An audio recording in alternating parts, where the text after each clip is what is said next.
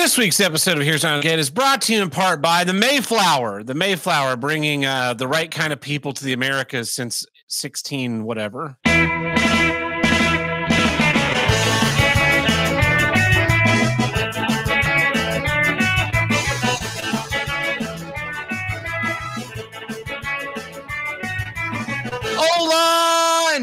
Bienvenido, mi amigos. Uh, welcome back to Here's What I Don't Get from North to South, East to West, the only intercontinental podcast to tackle all of life's toughest issues. I am your host, Tab Burton. With me today from the great nation of Paraguay, it is Chaco. Welcome back, Chaco.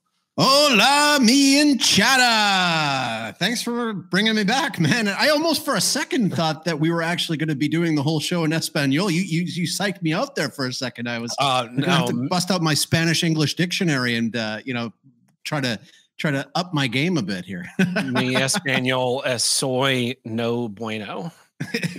soy no bueno. That's perfect. You know, man, bad Spanish is one of my favorite types of Spanish. uh, it's the only Spanish that I know. I and so, saca la basura and fuego. That's all you really need to know when you work in a restaurant.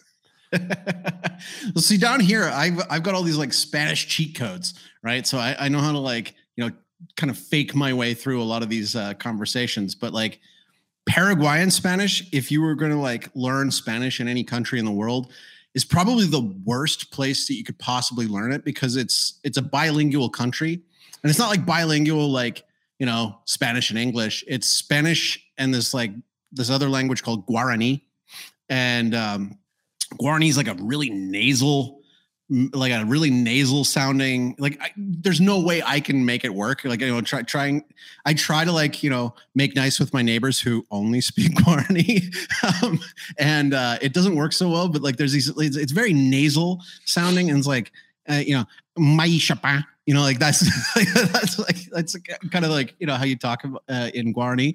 But the thing is is that like there's this middle in between language that they call Jopara and and Jopara is like not quite Spanish and it's not quite Guarani and it's not quite legible by any, any foreigner whatsoever. And uh, uh, so I remember this one time when we were um, we went to Iguazu Falls, which is like phenomenal. It's like it's it's one of the world's wonders. Uh, uh what was it? Uh, Eleanor Roosevelt when she first saw Iguazu Falls, she said, "Oh, poor Niagara. you know, that, was, that, was, that was her reaction. It was like, oh, poor Niagara. You know, it's it's just such an amazing waterfall. Um, but when we went there, we were staying at this hotel, and it was like the first time I ever realized I could truly speak Spanish because there were these other tourists that were there from like other countries that have like way more neutral Spanish, like Ecuador and like Colombia and uh, Chile and and Argentina. And I turned to my wife and I'm elbowing her. And I'm like, I'm elbowing her. I'm like, is it just me or can I understand everything that those people are saying? She's like, she's like, yeah, this is nuts. You know, and then we came back to Paraguay and we couldn't understand a word again. And like when we moved here again during the like when the COVID was still like, you know, still in full full effect. Everybody's wearing the masks, right? And and a lot of the stuff you would do, you would do over the phone. But like these morons be wearing the mask and on the phone, and they mumble when they talk already. So it was like basically every single conversation was like and and you know we would be like just please just text me just text yeah. me just text me and i will i'll talk to you through text and so we got through with like whatsapp because like down here whatsapp is you know more more useful than any other app. Uh, unfortunately, I hate WhatsApp, but they uh, that's the one you got to use down here. Every business uses WhatsApp, and so that's how we got too. through. What's that? Every scammer, they always want they like they'll message you on Instagram or Facebook or something. They'll be like, "We have this great opportunity for investing in Bitcoin, but to tell you more, send me your WhatsApp handle." And it's like, "Oh yeah, you know what? How about no?" well, that was the thing. Like, I have clients in Canada who are like super paranoid about like all things like security wise, right? Like it's like, you know, you know, make sure, you know, we sign this NDA and and don't don't put this any of this information out before it's like time, like before the press release goes out. Like everything's like timed and everything's like super secure. And we use like, you know, super encrypted like folders to to pass information back and forth. but then they like bring on new clients and we're all like in a group chat on WhatsApp. And I'm like, you know, guys, like WhatsApp's been like hacked like at least a million times. It's it's, It's worse than the FTX back end, you know, Owned and, by and like Facebook. Yeah, no kidding. It is. And you know, like I use Signal. I know Signal's not even great anymore. Um, I got friends who want me to go over to like Telegram, and I've, I've tried going to Telegram, but there's this other one. I got this buddy who works in cybersecurity, and um, he was, you know, he was like, oh, Signal, WhatsApp, Telegram. He's all crusty about it. He's like, he's like, all those are just total child's play, rookie stuff, rookie stuff. We got to go to Threema. You know, it's like, what the heck is Threema? And like, so Threema is like, you don't have to put any of your information in to get an account. You know, you don't, you don't have to do any of that. And then in order for me to get your contact on, uh, on my phone to be secure, we have to like be in the same room and like scan each other's Touch phones. phones. Yeah, basically. and then after that, we're we're fine. And I was like, I don't know how comfortable I am with that. And he's like, he's like, um, he's like, uh, uh, it's what the terrorists use. it's what the terrorists use. So I was like, well, if it's good enough for the terrorists, then I guess it's good enough for us. Hi, I'm You know, Osama like- bin Laden with Al Qaeda. Are you looking for a secure way to message your friends? Well, this is the thing, right? Like, I mean, if you look at, you know, I was like, you know, it, the, the terrorists have it, have it, have it good in some ways. Like, so I'm living in Paraguay, and you know, like the most badass vehicle on the roads down here is the Toyota Hilux. Yep. Right. And the Toyota Hilux, they don't have those in Canada, but they're definitely here. And those things can go over everything, and they run on like the shittiest fuel that you could possibly get, like you know, Paraguayan gasoline. You know, the kind of stuff that'll kill any other engine. Uh, that's the uh, that's the go-to vehicle here. So it's like, you know, it's like, get me my okay, fine. I'll contact you on Threema. I'll pick you up in my Hilux and I'll I'll set my my what is it, the Timex, the regular or Casio black watch that they all Mhm. use The to. G Yeah, I'll get all three of those and I'm good to go. So yeah. Now we're on a watch list. Thanks. I've been on a watch list for a long, long time. I'm sure ever since that rally for America. Well, uh, I have I have some really good news. I got accepted to college again. Um, I'm Awesome. now I'm now three for three on applying to colleges. Shocking. nice. Nice. Nice. So is this the this is the glass blowing? Yeah, I had to get accepted as a student to the Southern Illinois University uh, to be able to continue taking these classes. So I got So wait- accepted and I finally enrolled today. They actually opened up space in the class so that I could take the class. I impressed So the you- teachers that much. Do you cross state lines to go and blow glass? I do. Southern. Oh, wow. You, you bring your weapon with you every time you do it too.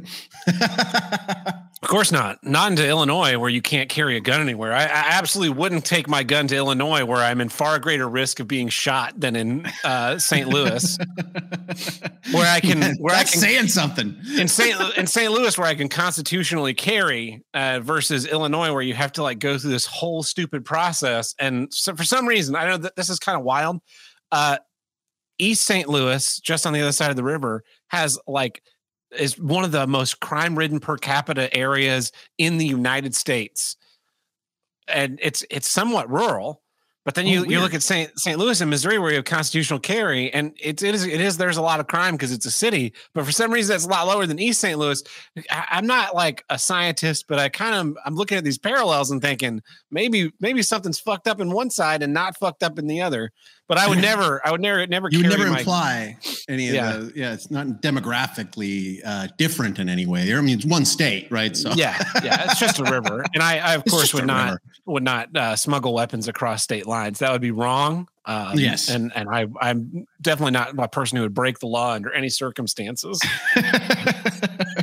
See, back in Canada, um, so we have gun control up there, and it got worse after I left because like they're they're basically just like getting rid of all handguns. Yeah. Right? Like you, know, and so we had um what's called a PAL. And I think it I think it stands for like Personal purchase, Arms personal license. ar- yeah, personal arms license. And and then you have an RPAL, which was the restricted PAL, you know.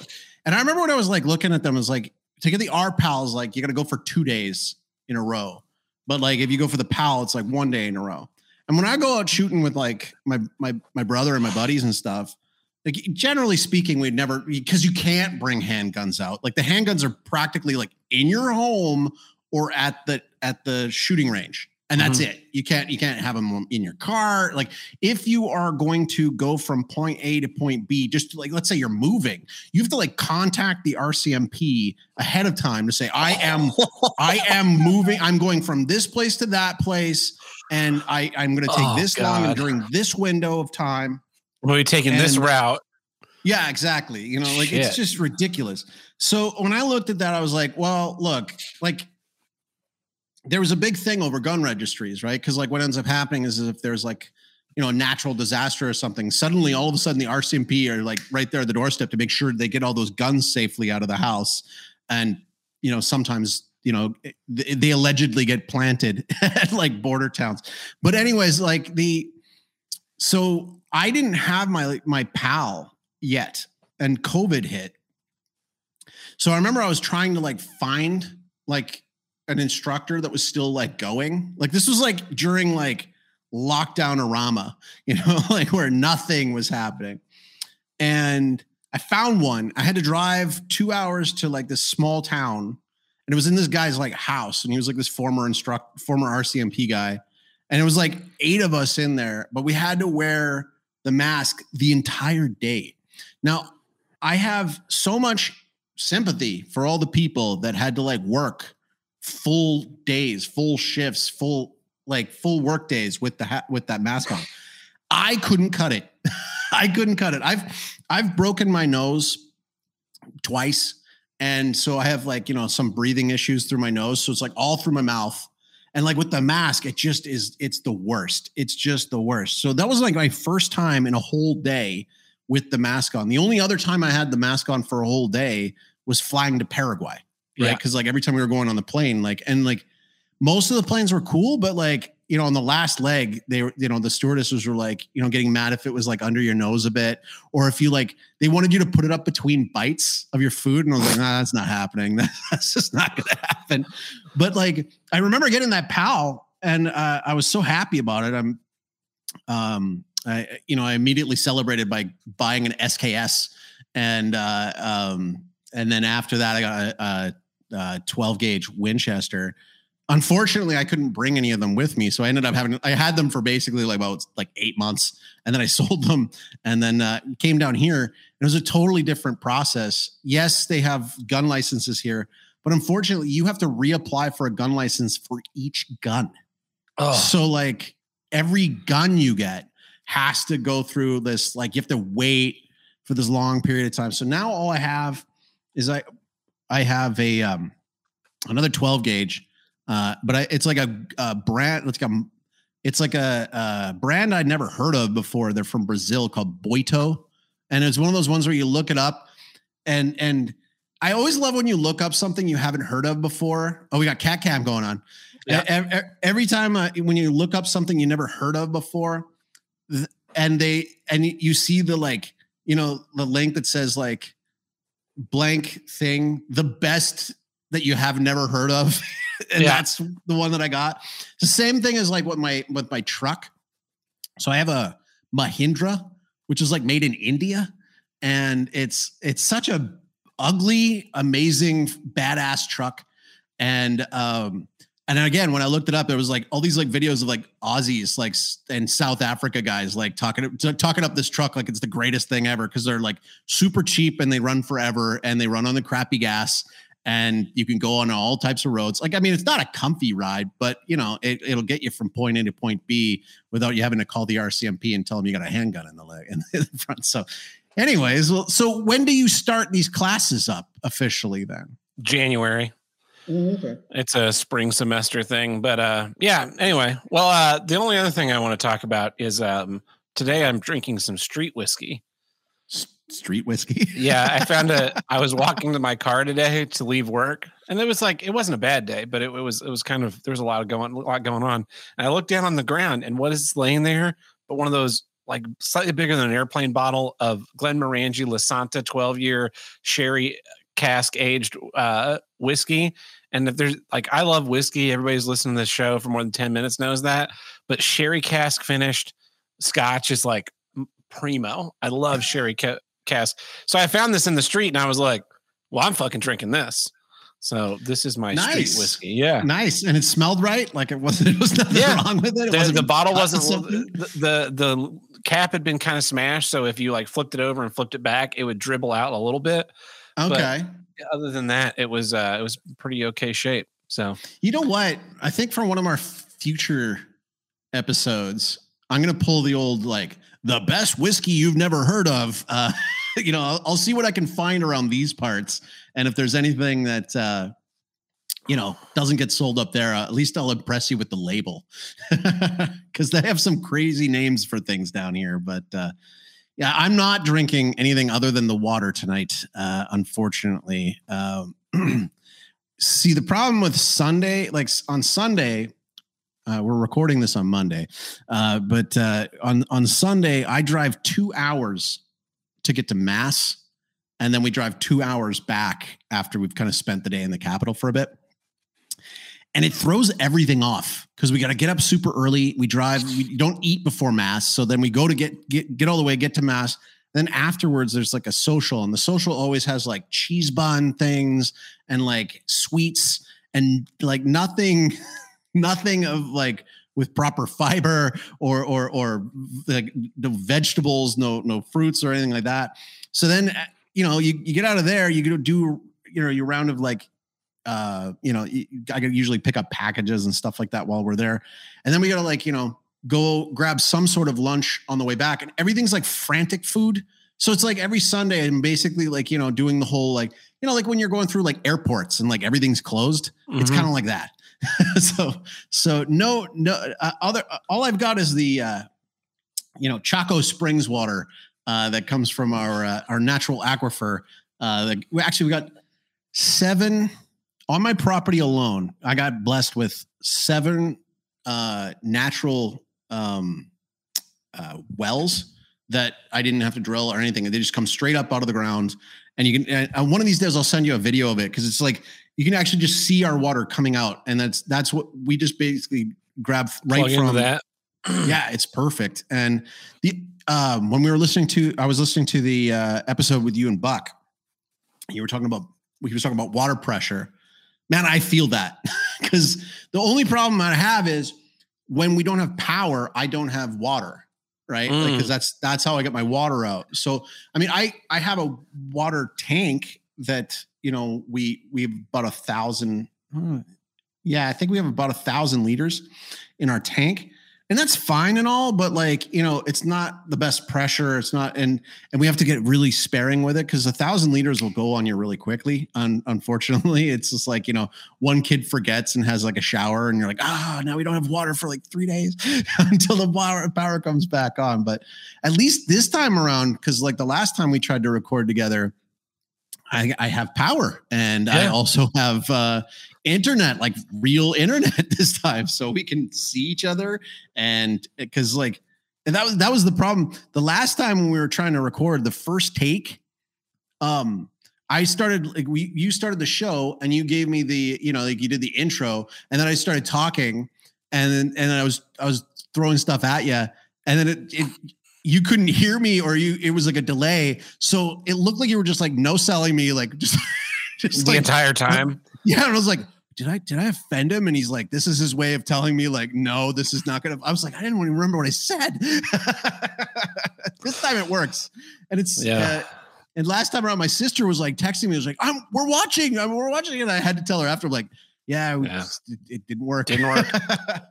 so so everybody's had a chance to do a do get this month Yes, because it is it is no hate November by spy producer request. We did the whole month of November. Only do gets, and uh, this is the last official episode of No Hate November. So, uh, Joel, what is your do get this month? Here's what I do get. Hays Code movies. Um, are you familiar with the Hays Code? Uh, it sounds familiar, but refresh my memory. Okay, so during the period of, well, technically, like it's it kind of got underway in 1934, but it really got underway um, about 1938 to 1964. But if you if you really are watching carefully, it kind of it was kind of really going downhill in the in the 50s. But what the Hays Code era was, or what they call the motion picture code, was a response to the smut that was coming out in the 20s and 30s. And I'm like, you know, like people don't know this, but there was a lot of like total degenerate silent films that were coming out of Hollywood at the time. Like, I mean, you know, uh, it's it was kind of like if, if you think about like the Weimar Republic, you know, like uh, uh, people always think about like you know Nazi Germany, there the, the book burnings and all this kind of stuff. It's like, well, if you look at what they were burning, it wasn't they were just like it, it, wasn't just like they were really burning, you know, like just just just anything, right? They were really burning some pretty let let's just say your kids didn't need to see what they were burning, right? And that was in the schools. So the the Hays Code was done in response because well, you and I um, on back channels today, we were having a little bit of a disagreement about whether or not boycotts take or boycotts work. And, yeah. and I, I hear what you're saying. And what you were saying is, is like, you know, people boycott things and then like, you know, after a little while, they just forget and they just go back or, they, you know, they don't care. People don't really stick to these things, right? But there was a time where they did. There was a time where boycotts worked. And as uh, myself, as a, a good Catholic boy that I am, the, the Hays Code was in response to what was uh, the national. It was it was a it was a it was a what was it the Defense League or something. It was a Catholic group of people who were like, these movies are horrible. like these are really doing a number on our kids and they're doing a number on our society. And like, we're just not going to go to them anymore. So instead of like, you know, doing something ridiculous like lobbying like like what we were doing in Canada like lobbying the government to put a law in. Hollywood was like oh no like we can't we can't lose all of all the Catholics you know like we can't lose the Catholics from all these things. We need to self-govern ourselves. So the Hays Code put into place a set of kind of I'm going to say loose rules but they were rules that everybody had to go by in order to get a seal that would, uh, you know, and the seal would go up before every movie. And it was kind of the precursor to like the rating system that we have now. But like, um, it, I mean, again, this system would not work today. I, I, I disagree. I think this system is in effect today.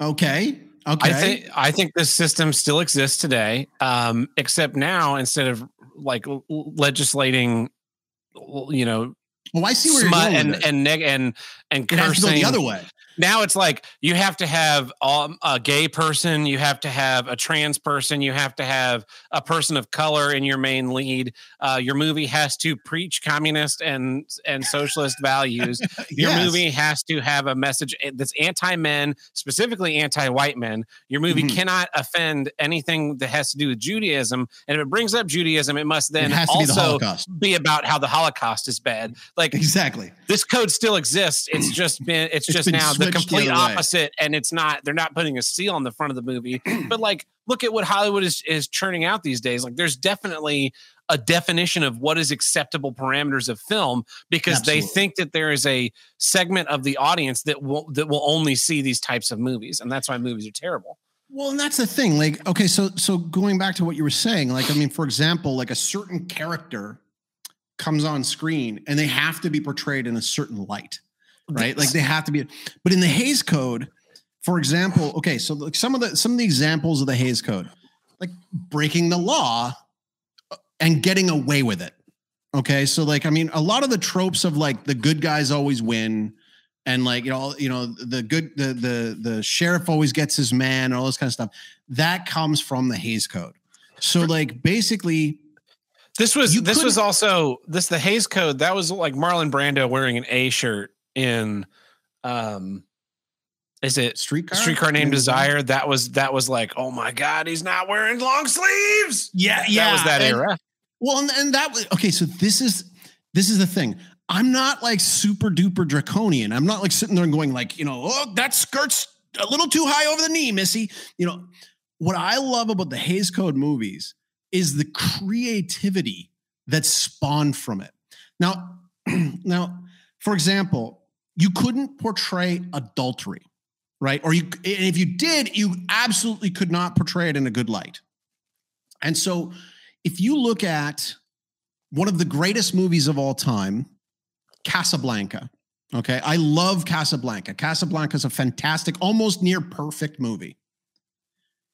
And if if if you didn't have the Hays Code, Rick and Elsa end up back together again, right? And then mm-hmm. it's a mm-hmm. complete change of the of the one of the greatest film endings of all time, right? So if you if you if you don't have the Hays Code in, right? Then Rick and Elsa get together again and like chow to the other guy and like, and they would just be mentioning about how they were like, you know, like they were fucking the whole time when they're in Paris, when they're in, uh, we'll, we'll always have, you know, like th- their whole history was done in nuance. That's what I love about the Hays Code. The Hays Code also had what we had, um, we had what was called screwball comedies, right? So screwball comedies were generally like, you know, it was so much innuendo, but done so cleverly that like you could watch it with your kids and they won't pick up on it. And it won't be even in that like direct over the like that ham-fisted ha ha ha we're going to make the adults laugh pixar sort of way like these are things that were like like just like facial expressions and like just little like tiny things that they would do to kind of send this message across. And and and the thing is is that when you watch these things it was it was a way to kind of keep society from completely going down a, the degenerate road that we're on right now. And it did the trick for a good chunk of time. Now as it was going away the the they would find the holes the loopholes to get in there as much as they could and so, like for example, there's certain movies that that were released during the the Hays Code, but did not get the stamp of approval, but still ended up becoming huge hits. So, for the the best example of that would be Some Like It Hot, uh, starring uh, Marilyn Monroe, uh, Jack Lemmon, and uh, Tony Curtis. I think um, it's actually a movie I haven't seen, but uh, I know of it, you know, and I know the kind of the the kind of the premise behind it, and it was a huge it was a huge hit. But like that, you know, it, in it the the the two main characters I believe are like on the run and they have to dress in drag to get away, you know. So like you know they had to do the thing that Dave Chappelle would not do, you know, he would not put on the dress. Uh, um, yeah. So, but th- this was like you know a big deal at the time, and Marilyn Monroe See, Marilyn Monroe was mostly popular because of the fact of these innuendos in these movies. A lot of these things were like, it was just right on the cusp, but not quite there. So, like, you have to kind of th- think about the short period of time between when once the Hays Code fell, and then you got like Deep Throat, and you got behind the you know behind the green door. So, but like flat out porno you mm-hmm. know, in in the in the movie theaters.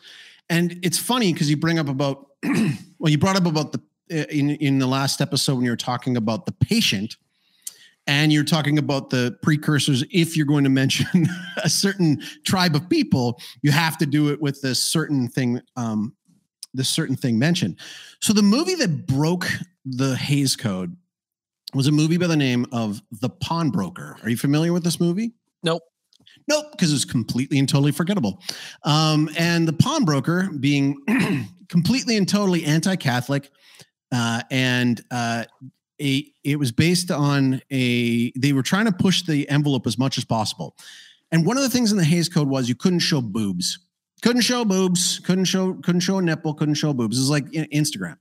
And um, they so basically like Joel, like, I uh I got an Instagram message earlier this week. One of my favorite things is fucking with scammers. And so I got this, remember this this message on Instagram that was like about something. And my my favorite thing to these these scammers is to say show tits. and this person sent me a picture of their butthole. And I was just like, oh, what no. the hell? That's not what I asked for. way over the top. So I never saw the patient, which you just described in the last episode, but yeah, um, I wouldn't recommend. It. I can imagine it, it's the same thing. It's the same sort of thing. So so the pawnbroker comes out, and they they're like, we gotta we gotta get boobs in movies. We gotta we gotta get we gotta we gotta somehow we gotta get some boobs in the movies. We gotta get some we gotta get some boobs in movies. But how are we gonna get the boobs in movies? Well, it needs to be an important movie. It needs to be a real important movie. You know, it can't just be can't just be random boobies. It's gotta be it's gotta be a real important movie. So so you know what more important can we get than to have uh, a Holocaust movie with boobies? That's so very tasteful.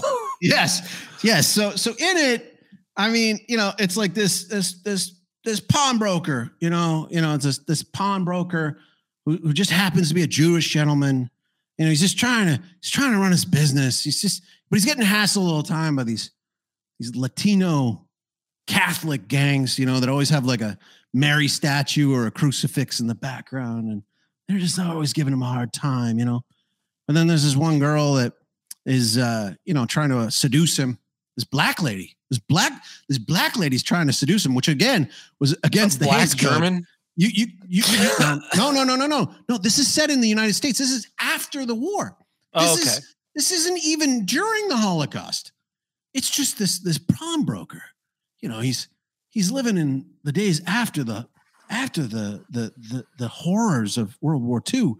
And this this this black lady comes in and tries to seduce him, and she shows him she shows him her tits, and that that triggers him, you know, because that that triggers a, a thought back in his head to when he he could see through a door and he could see what those those nasty Germans were doing to his wife.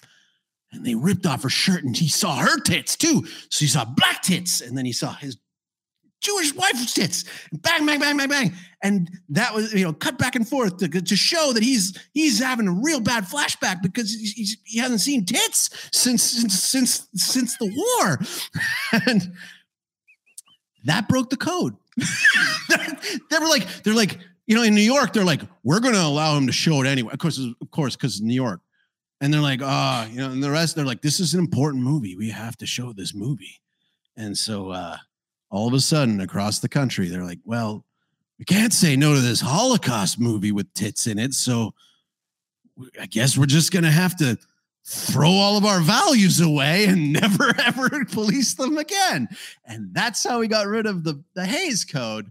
And here's the thing you don't like, you hate Westerns. And I almost brought in Westerns as like my do get because mm-hmm. I fucking love Westerns, love them but I only love them from the Hays Code era. I really love them from the Hays Code era. After the Hays Code era is, and you can see it, man. You can just see the way they're just starting to starting to pick away at it. And suddenly, all of a sudden, like you go from like the guy who's got virtues and who's like actually wants to like you know make the world a better place, but he's trying to you know maybe recover from his repent for his you know maybe gunslinging days past or you know there's always some sort of a message in there that's going in there. That's all gone by the end of the Hays Code and they went full swing the other way. Now it's all about the dirtiest bastard gunslingers. They're all like you know sleeping with some other guy's wife and then you know that's where you see them guy like jumping out the window and like is like you know long johns and stuff like all of that just like bam, immediately was like the, this complete narrative shift. And almost all the movies are now like the misunderstood bad guy, you know, the mis the misunderstood bad guy who has no morals whatsoever. But you know, he has a reason to not have morals because the world's a mean and bad place.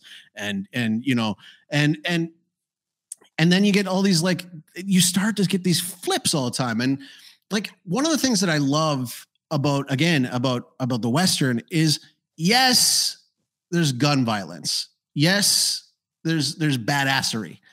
But in the in the old days when they get shot it's not like blood and gore everywhere. And then sam peckinpah comes onto the scene and you get things like the wild bunch and you get you get you get the you know the dirty dozen you know you get all these like these movies that come through the Dirty Dozen's not Western, but you know, but it, you, you get these like these slow motion blood squibs, and all of a sudden now the movie is like it's like half an hour longer because of all the slow mo shooting that happens, and the morals are all gone. It's all about like let's get this one big heist and they get away with it, and I mean I get it if if that's something for somebody, but th- what I'm not saying I'm not saying bring it back hard, you know, into it. Unfortunately, you know now we don't have a choice for any movies that do fall under that category. I mean, you guys were kind of teasing on like Christian movies or Christian shows uh, on one of the other uh, episodes recently, and it's and it's sad because most of them do suck. Uh, yeah. Most of them are terrible. Uh, there are some good ones. Uh, do you, do you know why? Do you know why I think they're terrible? Um, no, give me your reasoning. I they're terrible because they try and make a modern movie with this like old wholesome st- content as as, as right. opposed to like just making something that's that's supposed to be the one thing. Well, and the thing is, is that like a lot of times they're written by like either preachers or people who have been listening to preachers, and preachers are used to like fitting a like okay, because I'm I'm Catholic, but like, I mean, for example, like Buck, I remember when I was talking to Buck about like what happens at one of your worship services on the weekend. Like, what, what do you guys d- even do? You don't, you don't, you don't, you don't consecrate a host. You don't, you, you, you, you know, like ours has like a very set structure. Every single mass is like a very set structure until you get to what's called the homily. And that's where the priest gives his like sermon or, you know, based on what the gospel reading was for that day. But like in in Buck's case, like he was saying, like you know, the the the the um, pastor will have something prepared, and they'll do like a tithe speech before, and then they do their kind of their lesson. And then sometimes those lessons will go hours on end. He's saying, you know, sometimes they get in a groove and they go hours on end. Now, ain't nobody got time for that. We got to get to lunch. but like a homily, I'm used to is like, you know, mostly it was like 15 minutes yeah, they're about 15 minutes. Uh, where we go, the guy does it, uh, our priest does it in English and then he does it in Spanish. So it's like he has to kind of cut it in half. Um, I think he, you know, it ends up being like 20 minutes because he does 10 and 10 or something, but it's no biggie. I, I like it. I can understand them both. But um, what I'm thinking is, is that you've got these preachers that are used to having like an unlimited amount of attention and time based on like reading the room that they can kind of go into it without like a time limit. Whereas like a like a movie with like set scenes and dialogue and exposition and like you know like three acts and all this kind of stuff like that like i don't know if the people that are writing these things have the experience to um to make it work uh, although, like for example, like there are exceptions to the rule. Like there are some good movies that have that as a background. Sorry, my air conditioning just kicked on. There are some movies that like so. This is movie that we really love called For Greater Glory, and it's um it's set in the late 1800s in Mexico, uh, back when the like the communists were taking over in Mexico. And this is something like we don't know about as much because like it's not like we study Mexican uh, history that much, but like they had a period of time where like the communists in Mexico legit shut down all the churches and started murdering priests. And that's kind of a big deal. And um, so this movie takes place during that period of time, and it's like the Cristeros, so like the Viva Cristo Rey people, you know, and they were fighting back. And so it's like in this this moral struggle of like of like you know how much should we fight back or do we resort to violence or is that not okay? Or you know like and what what is ex- what is acceptable to to fight for Christ or for not for Christ? It, it's a really good movie. And it's um I think it's Anthony Garcia is the is the lead in it. And it's just a really it's just like it's one of those ones where you wouldn't know it was made outside of Hollywood and not and I'm saying that in the right way not in the you know but like it doesn't feel ham fisted. It doesn't feel off kilter. Um, we uh, in our household, like um, one of the things that I really do like is like, I, and again, you're gonna bristle at this, but like family friendly done right. So like family friendly entertainment done right. So again, I can go back to this Hays Code era. I can pick out any of the comedies that are done from there, and we all laugh at them together as a family because they're they're funny. Like they're actually like well written. They actually had like really good screenwriters in a lot of these times. We watched this one. Um, we watched this one comedy group that originally started out of BYU. Uh, I, like um, from, it was through this thing called BYU TV, and it was it's called Studio C, and some of their skits are phenomenal, like so good. And they actually ended up going on. Uh, the original cast members went off away from BYU and did their own thing. So they do like JK Studios, and their whole thing is like, look, we just want to make it like actually funny and family friendly, and it's like really well done. And they have this show called Freelancers, which like makes us laugh our asses off. It's great. Um, I don't know if they're still making. I think they made two seasons. I hope they do more. But like, it goes back to like what I was saying about the Hays Code thing. Is I love when people have creative constraints and thrive within them. Okay, so um, in the Hays Codes, like you can't, like for example, uh, you couldn't have an on-screen kiss that lasted more than three seconds. So how did they get around that?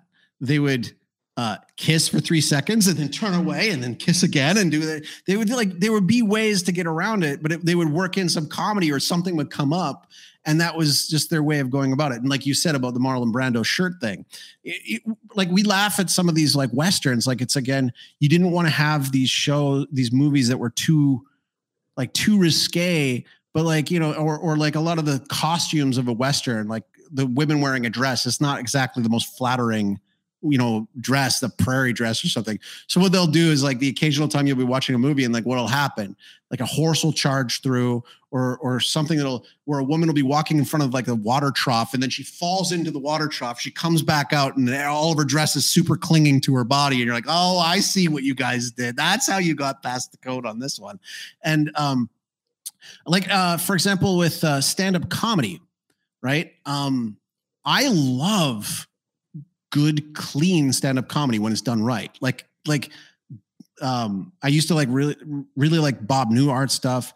Uh, some of the times when like Norm Macdonald's been stru- super clean. I know some people don't like Jim Gaffigan, like the, the person, but I appreciate like a guy who's built an entire career, filled arenas with like not swearing once. Yeah. And, and, and, and like, I know you have your feelings about Weird Al, but like I respect the heck out of the guy for doing an entire career without getting super political and without without cussing, without getting super um not getting uh, political on his albums. Not on his albums. But you know what I'm saying? But what I'm seeing is I can play those with my kids. We can laugh because it's like neutral, funny, talented. Like it's there's there's um, my fa- one of my favorite comedians is uh, Brian Regan. Have you ever heard yeah. of Brian Regan? No, Brian Regan is one of my favorite comedian. He's amazing. He's amazing. The guy never swears. Yeah, he never swears, and it, and it's like the fact that I can put this on, like, um, it's hard to explain, but like, so my my son, like Chaco Junior, is now ten, and and ten is is such a fun, cool age to be around. Because like there, there's all types of questions and there's all types of uh, you know he's discovering the world in certain ways, and so it's so great when I can put on like I can put on Brian Regan or I can sometimes put on even like Steven Wright or or somebody that like will have some really good comedy bits that I don't have to like explain too much because like he's i don't have to rush him through certain things to explain the, the concepts that are going on. And so that's what i really love about um, the concept of the the Hays Code area era is that it forced creatives to work within bounds and i think that it helped actually raise their product to a higher level. I don't know if that would happen today but it really was cool. And it's not the same as like like remember when like you'd see those movies like R-rated movies when they get put on like TBS, you know, like uh, when when TBS would show a movie. And, yeah, and, like uh, in they t- they turn Yippee Ki motherfucker into Yippee Ki Mr. Falcon when it's on TV. Exactly, or like the Big Lebowski was like uh, This is what uh, happens when- when you find a stranger you find in the a Alps. stranger in the Alps. Exactly, exactly. So like, I mean, we can chuckle about that, but like, I love the, I love the fact that there are people out there that can get that point across without swearing, without going into like complete risque mode, and and you don't feel like like they do it in such a way that you don't even feel like you're missing out on anything. It doesn't see it doesn't seem like like uh, for example uh the the the movie uh, a christmas story right so you know the one that get again going back to tbs something that plays over and over and Yeah. over again but like in a christmas story he he does the bit where uh, he ended up knocking the uh, Lug nuts uh, out of the lug nuts out of his dad. And yeah, exactly. And he's like, "Oh, fudge," and then like it, and he's like, "But I didn't say fudge." And like when I was a kid, like I didn't quite know until like it got explained to me. But it's done in such a tasteful manner that like uh, it works. It works that I could watch that with my ten year old kid and be like, he'll be like, I would you know, I would encourage you not to though, because it's not a good movie. It's "Oh, like four and a half okay." hours long. It's about nothing. Ah, I and now like they're it. and now they're making a sequel for absolutely no reason. Okay, we we don't need to see that one. Nobody needs to, but I- I- it's in terms of Christmas comedies. I don't put it in the top five, but Uh, there is no top five of Christmas comedies. I mean, yeah, there's probably a top No, five. no. All Christmas comedies are tied in for last place of all movies ever. You don't like Christmas Vacation? Uh, never seen it. Chevy Okay. Chase. Chevy Chase is a miserable human being. yeah, but he's a funny man. No, he's not. No, yeah, he's a, no. he's a funny. he's been in. he just has movies. a jackass face. The best thing he ever did is the music video for "Call Me Al." I hate Chevy Chase with every fiber of my being. So you you didn't like him on Community. You didn't like. uh Community got I- so much better when he left I disagree. for that for I like that one was that one season, and then Yeah, I don't Nah. know. Uh, Chevy Chase, uh, I don't. I see. I think there's something about it here, though. Um, something about his That- face is just punchable. but, but see, the funny thing you say that is that there's something about his face that reminds me of one of my uncles who I appreciate, and I like this uncle, and he's from that same vintage. So, like, it was funny because at that same time, I had uncles who reminded me of Chevy Chase, and I have uncles that reminded me of Bill Murray. Right. And and I also had an uncle who reminded well, not an uncle, but one of my dad's friends who reminded me of uh, Dan Aykroyd. So like, I don't know, maybe it's just like a A it's generational It's a thing. nostalgia thing or a generational thing. Like, yeah, but like, no, Chevy, uh, Nash, National Lampoon's uh, Christmas Vacation, though Chevy Chase is the like the lead, that's a Den- that's a that's a Randy Quaid movie, right? Like that's that's Randy Quaid's Randy- based. Randy Quaid Yeah. saved us from aliens in 1996, so I, you know he deserves nothing but respect.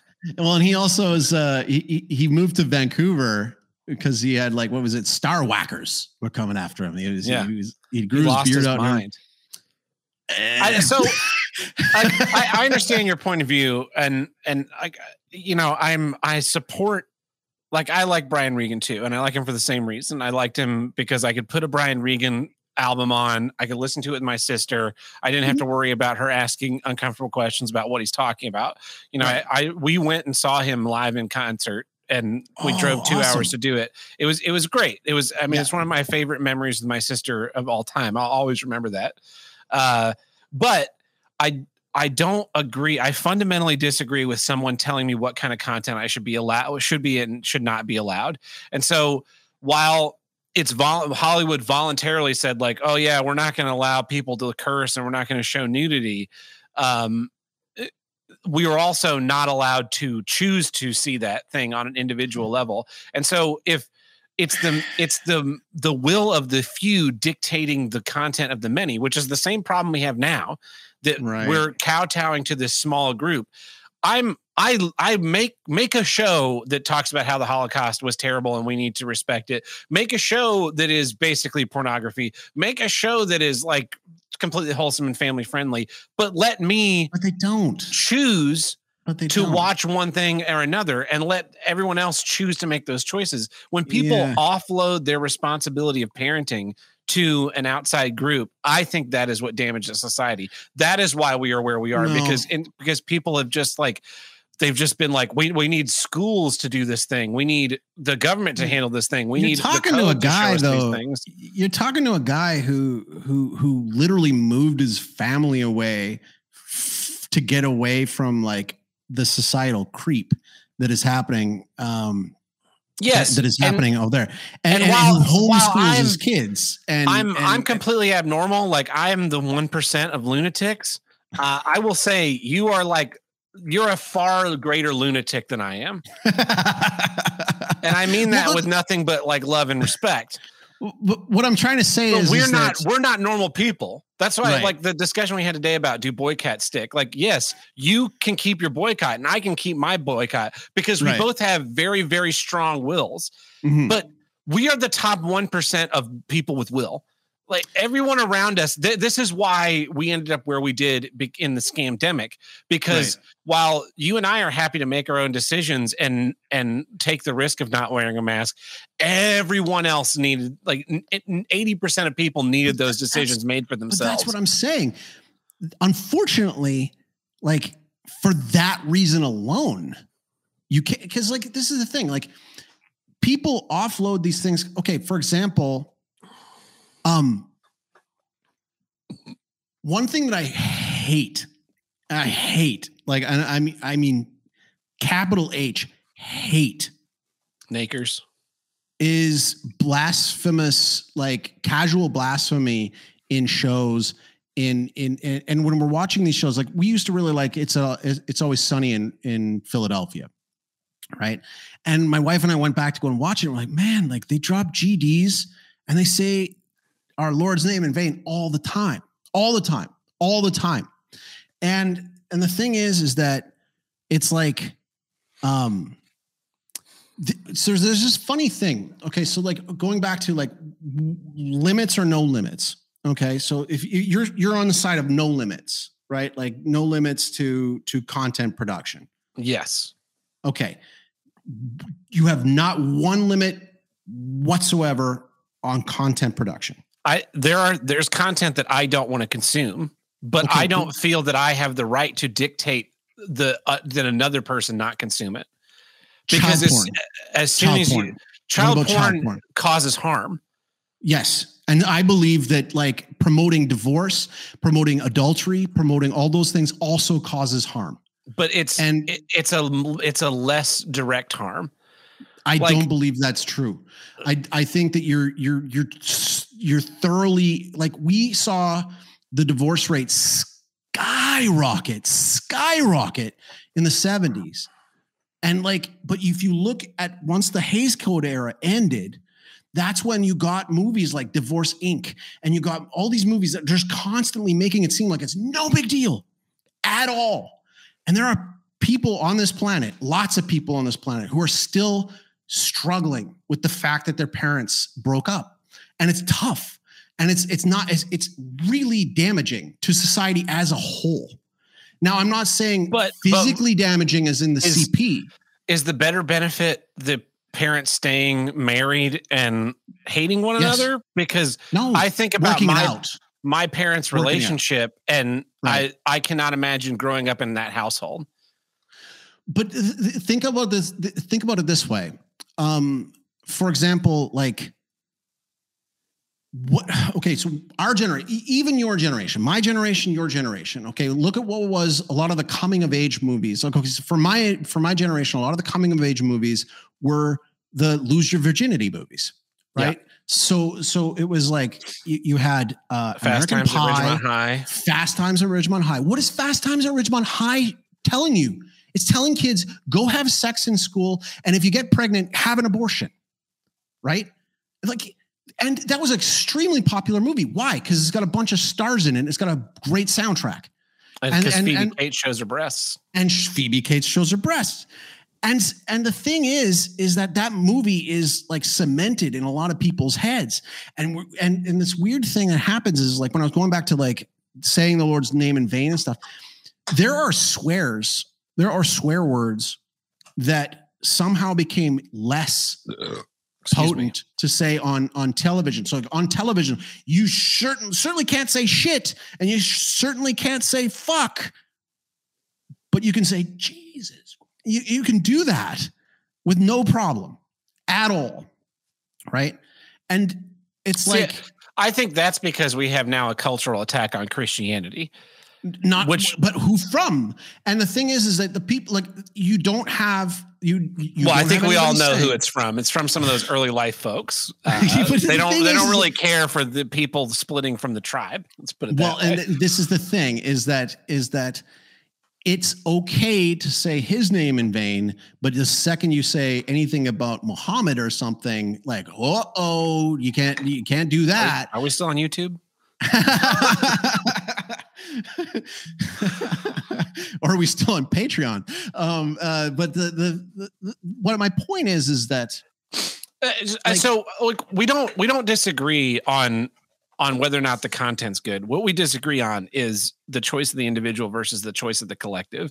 and okay. I err more on the side of the of the individual because I want to personally experience the most freedom possible. But you I just said that everybody else is a fucking moron I, I did. Everybody else is completely impressionable. So what I'm saying is, is that if you, if all they're getting is fucking garbage, if all they're getting is complete mental garbage plugged in there, you give you give that five years, ten years, and you get what garbage in, get garbage right out. now. yeah. And it's and we are living through garbage. Now it's like, it's like but but I don't trust. I also at the same time don't trust anyone to know what the right things to put into people's heads are, because that's the other side of it. Is that no matter if if you put the Christians in control and the, to legislate morality and create the content that is moral, then we get Christian moral content. And if you agree with that, that's great. If you disagree with that, that's not good. So okay. if you create a system where the system has this kind of power, like this is the fundamental thing between that Republicans and Democrats don't get is that like we build a big government. When we get the power, we'll use it as a cudgel against them. So you Right. like Okay, you but you I you like the you- Christian content, but then if we suddenly have a Muslim majority that wants to like put Sharia law into content, now we've created this system where you can create Muslim content. Now we have this Understand this system where you create led- content. but I, I led with this wasn't in law it was self-policed by them because they wanted to make audiences happy. They dropped it's it it's when, an the- when society was changing. But it's not because the thing is is that okay so going back to it like um here's my compromise.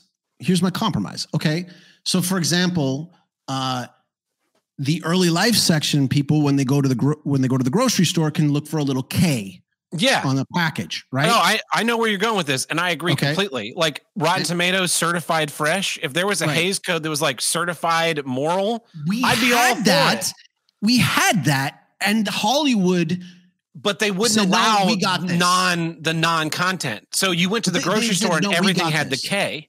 Right. But but what I'm saying is is that Hollywood made that decision itself. Okay?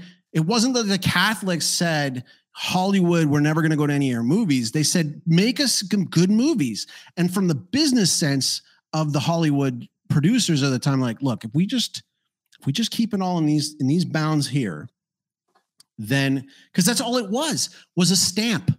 It was a stamp that said this is MPAA approved right? Like it was a motion picture association approved Yeah. movie. That's all it was. But- and and like going back to like so for example, the the Catholic Church got rid of its banned books list, right? Like so they had a list of like banned books.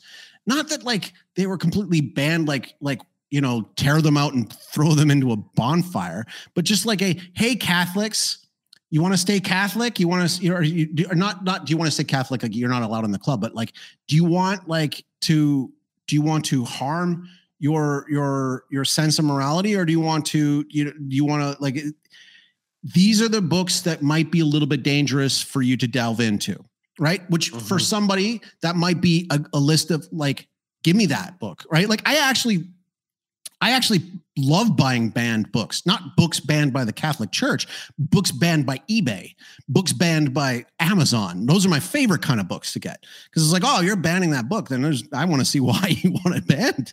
You know, I want to see what, you know, give me that first edition that had that whole chapter taken out. You know, Yeah. I love that kind of stuff. I get what you're saying, and I am all for it. What I'm saying is, is like at least give yes, give. I want an organization that goes yes, you can. You know this. Take this with your with your kids. Take it with your family. The problem is, is like oh, so we have besides Rotten Tomatoes, there's these like other groups online that you could look up movies and and there there's ones that like are for parents to like look stuff up before you go and watch it with your kids because you you kind of want to know like you can't just figure it out yeah. in the theater no imdb and, has like the parent section and okay. I love that section because I'm like, is there going to be titties in this movie? yes, exactly. Yes, but like sometimes the they get is, weirdly, weirdly specific too. They'll be like, they'll be like timestamps, and when I read those, because uh, sometimes, uh, so Tim and Truckin and Tuck and I will get together for movie nights. And one of the fun things on some of these really bad movies is to go look and see how detailed the parent section is. Cause it'll be like a slasher flick, right? Right. And they'll be like, uh, this this movie has violence and gore. Like at one point, this woman's head gets chopped off. At one point, a guy gets like thrown into a big grinding machine. And you're like, ah, oh, that's funny. But then sometimes there'll be like weird ones it'll be like two people share a kiss and it goes on for more than seven seconds. And you're like, what? Yeah, it's a little long. but okay, where where I'm going with this is yes, you should be allowed to watch your movies so long as it's not child porn or a snuff film of somebody dying or something on purpose, yeah. like being killed. Right? Like, I mean, like we can find a common ground on that end. What's getting harder for us? So, for example, um, like going back to like there's a there's a website called commonsensemedia.com and i used to go to that it was great for like okay i'm going to get a game for my kid or if i'm going to watch a movie with my kids there's ones like i have to go back and watch movies that we watched when we were kids to make sure that they were all fucked up because like there's 80s movies that i was like oh yeah that movie's great we were watching we're like what the hell were we watching when we were kids like these were really messed up movies my, my parents let me watch Term, terminator 1 and 2 yeah. Commando, Predator, like all these horrifically violent movies. Yes. And and I but when I have if when I have if and when I have children, I will yeah. encourage them to watch those films as well because I came out like a pretty well-adjusted person. I mean, other than the screaming every week onto the into the internet thing. but uh, yeah, I, I, I, agree with you. I wish there was. I, I wish that people just made the content that they want to make instead of trying to like hit the guidelines of past or present Hollywood.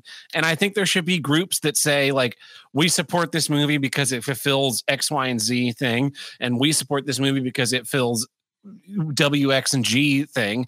And and then mm-hmm. you find those kinds of people. That's why I like I but when the budgets a group, when a group, the the budgets are too too big the budgets yeah, are that. too damn big. They're make every movie that. has to make a billion dollars, but, so it has to be the most homogenized, boring, nonsensical not, thing. But it's not homogenized, dude. I haven't gone to the movie theater in a long, long time. I the last movie I went in the theater, I, I went to go and see Sonic the Hedgehog with my kids. That's a great right? movie. Why did I go to uh, Sonic the Hedgehog? Because I read up and I was like, none of the garbage is in it. There's no garbage in it. Yeah. Right. That's There's why no Tim and I loved it because it was yeah. just a movie about a hedgehog that saves yeah. the world. That was yes. it. They didn't put a bunch of like there was no politics, there was no religion, there was no anything. It was just never religion simple, in these movies, though. It was just a simple movie about a hedgehog that saved the world. And I was like, why can't why can't they just make movies that are just about a thing? They have to have all this because they political don't. bullshit in them because for no don't. reason dude, half the audience is like insulted all the time on purpose because like and if, if you go back and you're looking since the Hays Code era, it's been there the whole time. This underlying message, divorce, feminism, uh, white man bad, um, you know, like capitalism always bad, uh, Christianity always bad. Like, think of all the movies you've seen where the most hypocritical, crappy, like just like like closeted, like just horrible person is always like the front facing, like Christian person. Whereas, like most of the Christian people I know, not just in the Catholic Church, but most of the Christian people I know are pretty solid people. They aren't a bunch of like closet monster assholes. Yes, there are some, but we're talking about like like what what is the norm? If um for example like um, down here, and I mean across all of Latin America, uh, telenovelas are a big deal, right? Like Mhm. telenovelas. But like again, once telenovelas came into the picture, divorce rates skyrocketed. Why? Because almost all the shows are about adultery and divorce and breaking up and fighting and all this kind of stuff. If you're just getting constantly pumped in with that garbage all the time, it does have an effect. It just it does have an effect. It will like this, the divorce rate here in Paraguay is enormous. I hardly know anybody in my age group here whose parents are still together. And this is a Catholic country and they're just just divorce rate through the roof. And so I don't know what the solution completely is, but at the same time uh I, I would definitely love to have a real group that would say, okay, like, yeah, I guess we can use this IMDb more. Most parents aren't. Most parents don't give a crap. Most No, parents, most parents most don't. parents are letting their kids use their phones. And what is the average age of a kid now having this first exposure to pornography? It's like 10. It's like nine or 10. That dude, that can't, that can't, we can't survive like this. It's not good. It's it's really bad. And and and I think down the road, we're we're it's it's gonna get worse before it gets better. But like yeah. Well, the good news is World War Three is coming. it And certainly is. It's supposed to wipe out half the population, and I think that is really what we need to like have that return to Jesus moment where we we like stop acting like a bunch of dipshits and start to prioritize, you know, fixing the problems instead of because the the problem I my my problem with everything is that we keep handing off responsibility. You know, we we doing that. we- Like, uh, as a society, we're just like, ah, someone else will handle it. Someone else will handle it, and and no one's like stepping in to fix anything. Right. Well, and that all I'm saying is is like, okay, going back to like common sense media, right? So like I go on there now, and the problem is, is like even the like even the definition of family friendly is being like totally wonked up. Yeah, because Right, we were like- always we've always been at war with Eurasia, Joel. Welcome true. to it. dude there's okay so there's uh there's these disney comedy westerns called the apple dumpling gang right Mhm. and and the apple dumpling gang i really liked when i was a kid and you know i go to common sense media and i look it up and it's like it's like there's a female character in it uh who who ends up adopting these kids but like in Wait, the, are these midgets? no, they're not. They're not midgets in this movie. No, but like uh, the A- Apple Dumpling Gang is like you know orphan kids who are getting looked after, um, and and like there in the side there's like the the two comedic villain characters who are you know crappy crooks, bad at what they do. But like in it, like the main like uh, it's based. Did you ever watch the show Webster when you were a kid? Like, do you No, ever remember the show Webster? before my time. Ah, everything is going to be before your time. when I refer, um, the mom from Webster, she was the in this in this movie, and she's like kind of like a tomboy, right? She's like a tomboy and. She's like good with like you know working with uh working with horses, and she's like you know like good at fixing things and doing all this kind of stuff. But like when the kids come and she has to take care of the kids, like she actually really likes it and then like actually becomes more like motherly and then like actually like by the end of the film she like goes like kind of stops wearing like you know manly tomboy stuff and actually started looking feminine and stuff. This is roasted so bad in common sense media. Like this is a bad message for girls because it's saying that like you know in order to be happy she needs to be a mom. It's like what's wrong with being happy with being a mom? Like that is not a bad thing. And so the thing is is like the weird thing is is like these these kind of movies these kind of things are so rare now. They're they're, never around. There's none of them out there.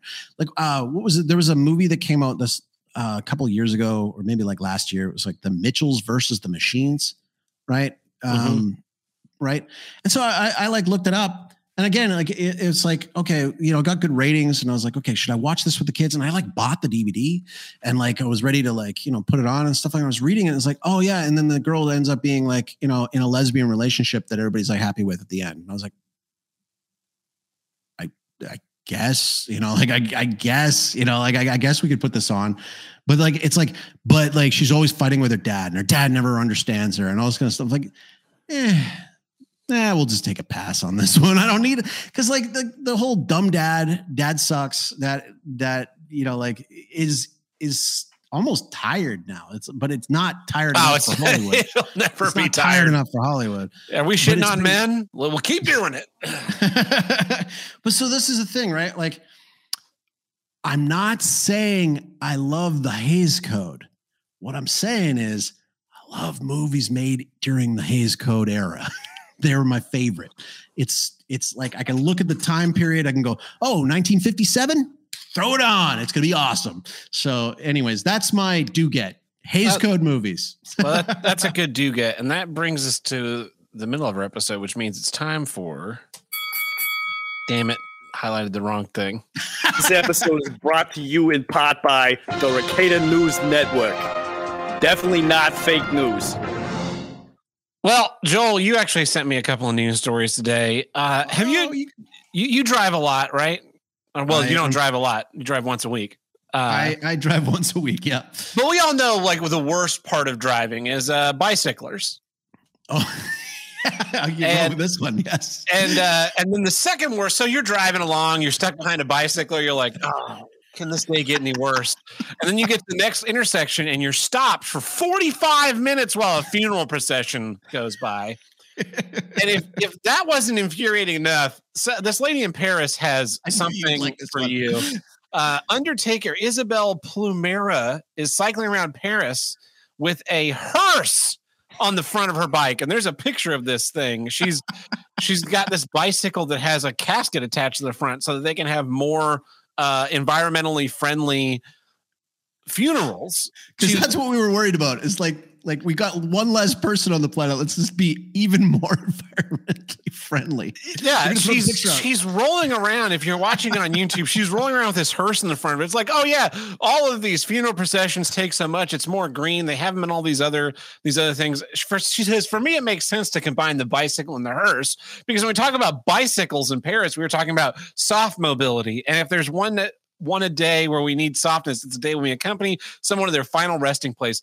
Now i, I haven't been to a lot of funerals but I, i've been to enough funerals and what I'm thinking is if I'm riding to a funeral, you know, you're normally like in a suit, you've got a tie. Now you have to get your ass on the back of a bicycle and you're pedaling along behind the damn hearse to get to the fucking graveyard to drop this bastard into the hole. Like, and then you get there and you're just soaked underneath that thing. This sounds awful. No part of this sounds good. The only Go thing to that picture too. Go- Yeah. Can you put the picture back up on the screen? The only thing like- that this once makes me want to do is like, okay, we're gonna have the service at the at the graveside so that we don't have to ride the bike anywhere. So is she just gonna like go then around the cemetery, just like the like, and look at how smug her face is. Like, just Oh, she's at- so proud of herself. Look at how proud of herself she is. Like, look at the amount of engineering that went into this thing too, and like, just like, like it's so far in front of her. Like, I would have understood maybe if it was like behind her, like if she was driving. But yeah, look at how smug this lady is, and she's driving. She's she's pedaling with heels on and like a, a, a trench coat. Like, like it's like what is the point of this? And uh, yeah, as soon as I saw this, oh Oh. man, like The have you ever you've you've ever been to like I don't know if they they have this in uh in Canada and Paraguay, but like every so often I'll go to a concert or event, it'll be outdoors, right? And so you'll park a couple blocks away where the parking's good or cheaper, and then you're Mhm. walking in and there'll be like that guy and he has the rickshaw bicycle and he's like, Hey, hop in, it's five dollars, we'll take you right to the front door. And the, the bike is like so geared so that his feet move at a normal pace, and then Yeah. you travel like two miles an hour, and you're like, we could have just walked. Why didn't we just walk? We're losing beer money to make this jackass ride us to where we need to go. Oh, it's so, this is so embarrassing. they had that in Vancouver. That was definitely a Vancouver thing, and but it was only in like uh, like a small little circle around the bars, like because like it gets hilly in some parts. And you don't want to be riding on the front of these things when you're going downhill or something like that. And he certainly doesn't want to go uphill. So, yeah, I hate those rickshaw things. They're the worst. But, man, this, like, again, going back to this, like, this lady and this idea, like, no way this is to fly. Like, no, and like, what kind of asshole is like, yeah, um, we're to pay the respects to grandpa by like, just like, Yeah. Also, the most obnoxious, the most obnoxious funeral procession of all time. So you put this in your will, right? It's like, uh, my funeral must be conducted by bicycler. This is Lance Armstrong's final will, and the family's just like, yeah, we're not fucking doing that. I don't know if you saw there was there was this viral like this. I don't know if he was a millionaire or billionaire guy who had like a uh, he he he was white and his daughter was half black, and like for her the wake she just shit all over her dad and all over white men. And she's like you said that i should do this with my money. I'm not doing any of it dad. And like you're you're you're you know all this. And it went viral. And i, I just think like what's worse? Like what's worse? Like having your daughter just shit all over your legacy verbally or visually by being peddled by that smug bitch in France. The only thing that would make this more efficient is if like she rides all the way up to the grave and then does a stoppie and your casket just slides out the front and right into the hole. right in there. See you later, Uncle Joe. We're out of here. Uh, oh man. I've got yeah, another another news story here from Dad Cucks coming to us from Reddit. Uh, friends of Reddit user incredibly shiny shart were in for a stomach turning surprise when he invited them around for a Sunday brunch. His guests arrived for a feast of pastries, cakes, mimosas, and tacos, but there was a catch. The tacos were made with the meat from his very own foot. Oh. The 38 year old Reddit user was driving uh, 45 miles an hour when he was hit and flung from his bike, another bicycler problem. Uh, the bones on his foot uh, I guess he was probably on a motorcycle. The bones from his foot were shattered, and they they were he would never be able to walk again. So they had it amputated, and he asked to know if he could keep the foot when he was done. So after the operation, he took it home and froze it, and then eventually he invited eleven friends over. They cooked his foot, and he put it into the tacos. It, that's the most disgusting thing I've ever heard. Did you okay? What's your take on Bob's Burgers? Do you like Bob's Burgers? Never seen it. It's good. It's actually mostly wholesome. Mostly. Would it pass the Hays Code?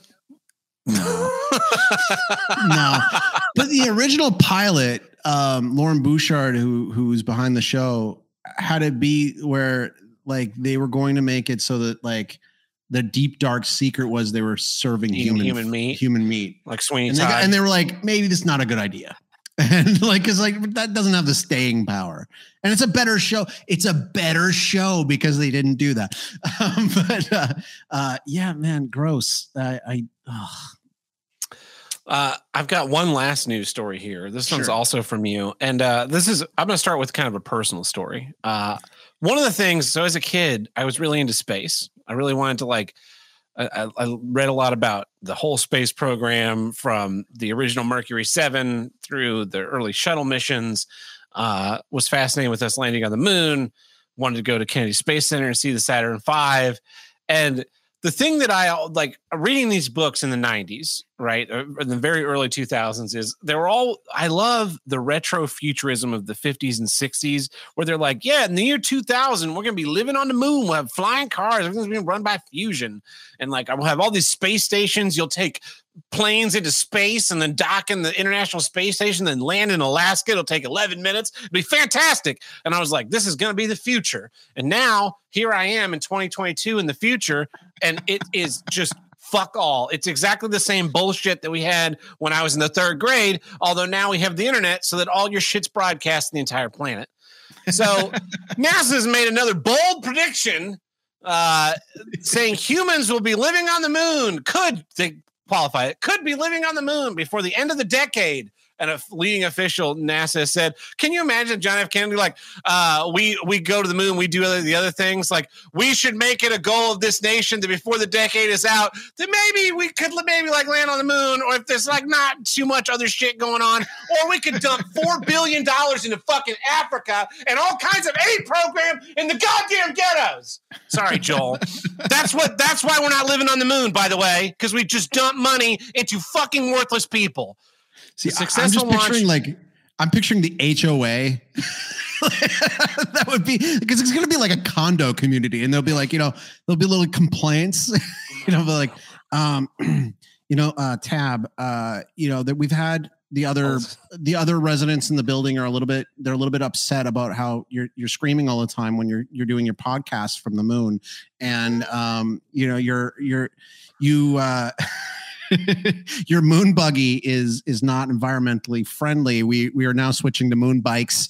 And uh so we we can't we we're gonna need to there's because like no matter what it's gonna suck living up there because the only people that can actually live up there if if they ever pull it off, which they won't, because we've never been to the moon. Um, oh, we've absolutely been to the moon. We've it would totally take not. it takes way it would take way, way more resources to cover up the fake moon landing than it would to just go to the I moon. mean, just like erasing telemetry tapes. Anyways, um, the, the the the point is is that the point is that they will make it suck.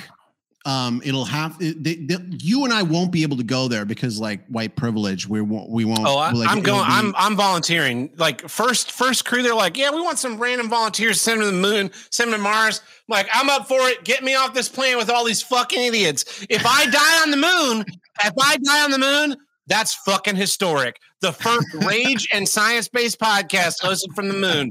Welcome to it. The first gigantic asshole to die on the moon. I'll take it. All you people lived and died on the same piece of shit rock in space. I'm on a new one. Goodbye. anyway, yeah. So they're they're with the successful launch of the Artemis rocket uh, from the Kennedy Space Center on Wednesday. They're it's carrying the Orion lunar spacecraft, which is has a, a mannequin in it. The the launch manager said that we're we're going to be taking long term deep space exploration. It's a historic day. Blah blah blah blah blah. It's the all the whole SLS. It's now the Artemis system, but it was the SLS for a long time, and it's finally off the ground. It's just it's just so I'm so tired of it that we won't we won't put the real resources into going to the moon because we have to spend a bunch of money to give poor people more money for them to throw away on big screen TVs, and so we're just going to die on this rock, and the sun's going to explode, and that's where we're going to be. Well, One it's the, not like we haven't spent a lot of money on NASA. I mean, NASA. uh, no, is one of the lowest budget things in. But the reason why we stopped going to the and moon, done what? I don't know. with Velcro, Velcro closures on your Oh! pants. Oh, we never would have gotten Velcro. I, I, I, I got, got Velcro fucking- burrs in my in my. this in pen my will write in that I was picking out. space. There were so many technological advancements from the moon, the moon shot, that, and we just gave it up because we got. Oh, we have poor people here on Earth. We should be taken care of. Let's dump more money into the ghettos. They're still dumping billions into it, dude. Still, they're still bump, dumping They're billions. not dumping as and all much we're getting is think. like is like videos We of got to like send more money to Israel because they're our greatest ally. $40 billion for the Ukraine. But God forbid we spend a little bit of money to put people on another rock in space. Well, Just think about it. thing. Think about all the NASA res- we have all these resources like finite resources. Oh, we need Yes. renewable power. We need all this stupid bullshit. Then- Just think about the ability that you have to have to clean water in a closed system in a space station, and then apply that to a shitty nation in Africa. We fixed a lot of problems. But then, but but this is the thing. NASA does stupid waste of money shit all the time. Like for example, when all of a sudden it's like, hey, the Super Bowl's coming up, and they're all like wearing like the two teams that were from the Super Bowl that were in the Super Bowl. But it's like, but you guys launched launched the, the you guys got up there like before the NFL playoffs even started. So how did you get all the? Did you bring? every single fucking team's jerseys onto the flight. I've I've seen the calculations about how much it costs to send like one pound into space. So wait, you're saying that you guys thought it was a good idea to send the all the NFC teams and all the AFC team jerseys up with you just for this one fucking photo op? That just is that's just bad budgeting, is what I'm thinking. Not to mention that. Chris Carter, now Chris, whatever the the oh, mustache Canadian astronaut Chris with the fucking Oh, guitar, fucking hate that guy. fucking Yeah. Oh yeah, I played a guitar up in space. Like no one gives a shit, dude. I know. No, dude. Why don't the- you get back to doing some fucking science experiments? Space Station to me is, the cringiest fucking thing. I can't stand it. I love space. We should be going to space. I will live on. I'll volunteer. First, we'll be the first interplanetary podcast to tackle all of the universe's toughest issues. That- if if anybody is going to have an interplanetary com, uh, interstellar uh, podcast, yes, this this would definitely be the one. we've done interstate, we've done international, we're now intercontinental. Mm-hmm. there's only there's only nowhere to go but up. Perfect. As, uh, do I have time to run in one quick fish news? Yes. All right. Um, this uh, this is comes from from the the jolly jolly old UK uh, nation divided on correct fish finger portion, but Bird's Eye sets the record straight. A mom sparked an online debate about how many fish fingers made a portion for an adult, and the nation couldn't agree. But Bird's Eye have set the record straight. So fish fingers. so fish fingers are a mealtime favorite for many Brits. They're cheap, they're cheerful, and they count towards one of the portions of fish you should be eating per week. Okay, we're already starting with like like limiting on how many fish portions you should be having per week. I'm trying to but think of the last time I ate fish. I I couldn't tell you. Really? Yeah, I I don't care for fish. Ah, fair enough. I, fair. Yeah, actually, I have no idea. I I can I Jim Gaffigan has a bit about that. Um, but uh, was it uh, Friday? If I was it no. three days ago? was that the last time you ate fish? Yeah, yeah, you did every Friday. I'm a fish farmer, dude. Yeah. um, uh, but what makes a portion of fish fingers for adults? It seems the nation is torn. A woman took to Mumsnet to ask what a good portion for adults is, stating that she thought four was enough. Pondering over the question, she said, This is causing World War III in my house currently. Answers range from two to 10 fish fingers per mealtime. But Birdseye has set that. I don't even know who fucking Birdseye is, by the way. I'm, i assume they're like this. they're like Swanson chicken, Birdseye fish. It's one of you know, just a Birdseye has set. Yeah, they're, it's probably what's written on the back of the box. Exactly. Uh, but Birdseye has set the record straight, so we need to wonder no more. Oh, thank goodness. Oh, I, you know, I was worried. I, have been, it, I, have had all this like stress in my life going on, and so much of it has been tied to how many fish fingers are the correct portion. Exactly, exactly. so the mom also specified that the fish fingers were being served with chips and beans. Okay, so see now you're complicating beans? things. Beans. Yes. Oh. Why would you put beans in with this? You don't even want to see this picture. Um, oh God! Oh, oh. Uh, one fish finger fan commented, I would have said two was enough, but not everybody agreed, with some mocking the mum's netter for suggesting such a small portion. Another responded by saying they'd laugh if they were given two fish fingers. Someone else said, six to eight in our house, teenagers and adults with peas and baked beans and sometimes mash, or four in a sandwich with cucumber and brown sauce. I don't even know what brown sauce is. It, We're all it sounds it is exactly what it's what it says. okay. Sauce that's brown. It's British. They don't exactly make food. it's just brown. Uh, we're all a healthy weight, but three or four wouldn't touch the sides. Bird's Eye have waded in to officially settle the debate. However, sharing what recommended adult portion size is, they said, and I quote, the recommended adult size portion. Well, I should do it in a British accent. the recommend if I do the rec- uh, actually I don't know how bad my British accent is. The recommended the recommended adult size portion for standard fish fingers is four fingers. For those wanting to opt for something a bit more hearty, Bird's Eye recommends two chunky fish fingers for an adult size portion. Remember, it's recommended that a healthy balanced diet should include at least two portions of fish a week, including one of oily fish. They also stress that children's nutritional needs differ from those of adults, so smaller portion sizes might be appropriate. So, hey, by the way, you're you're missing out on some some some sweet omega threes, uh, uh, fatty acids, and stuff like that. They're saying you should at least have one oily fish. You could probably you know, ma- manage to get a sardine or two in there, couldn't you? That would you know cut I mean? into my steak. I need I need at least eleven portions of steak a week. Man, you'd fit in so well down here in Paraguay, man, with all the asados. So love steak. That's the story. That's fish news for this month. That has been fish news, and this has been the Ricada News Network. Definitely not fake news. And that takes care of our legal obligations this week. But you know it doesn't take care of? Uh, the paying the bills. Paying the bills. And if you want to help us uh, pay the bills, I'm trying to write these this word and talk at the same time, which is not a good idea. Uh, you can visit us at patreon.com forward slash HWIDG or now subscribestar.com forward slash HWIDG. We launched that today. Um, both are a great way to support the show. Over on Patreon, we have five tiers. On Subscribe Star, we only have three. Because uh, if you're switching, you're going to pay more. You son of a bitch. On Patreon, we have the $1 tier, which gets you early access to each week's episode, plus our monthly minisodes. We have a $2 tier, we throw the random bits and bobs we do. Uh, Tim and I have been doing some movie commentaries, or not movie commentaries, movie reviews before and after. On Patreon and Subscribe Star, we have the $5 tier where you get your monthly bonus episodes. Here's what I do get where we drop the hate and talk about it's great. That's right. It sounds exactly like this episode right now.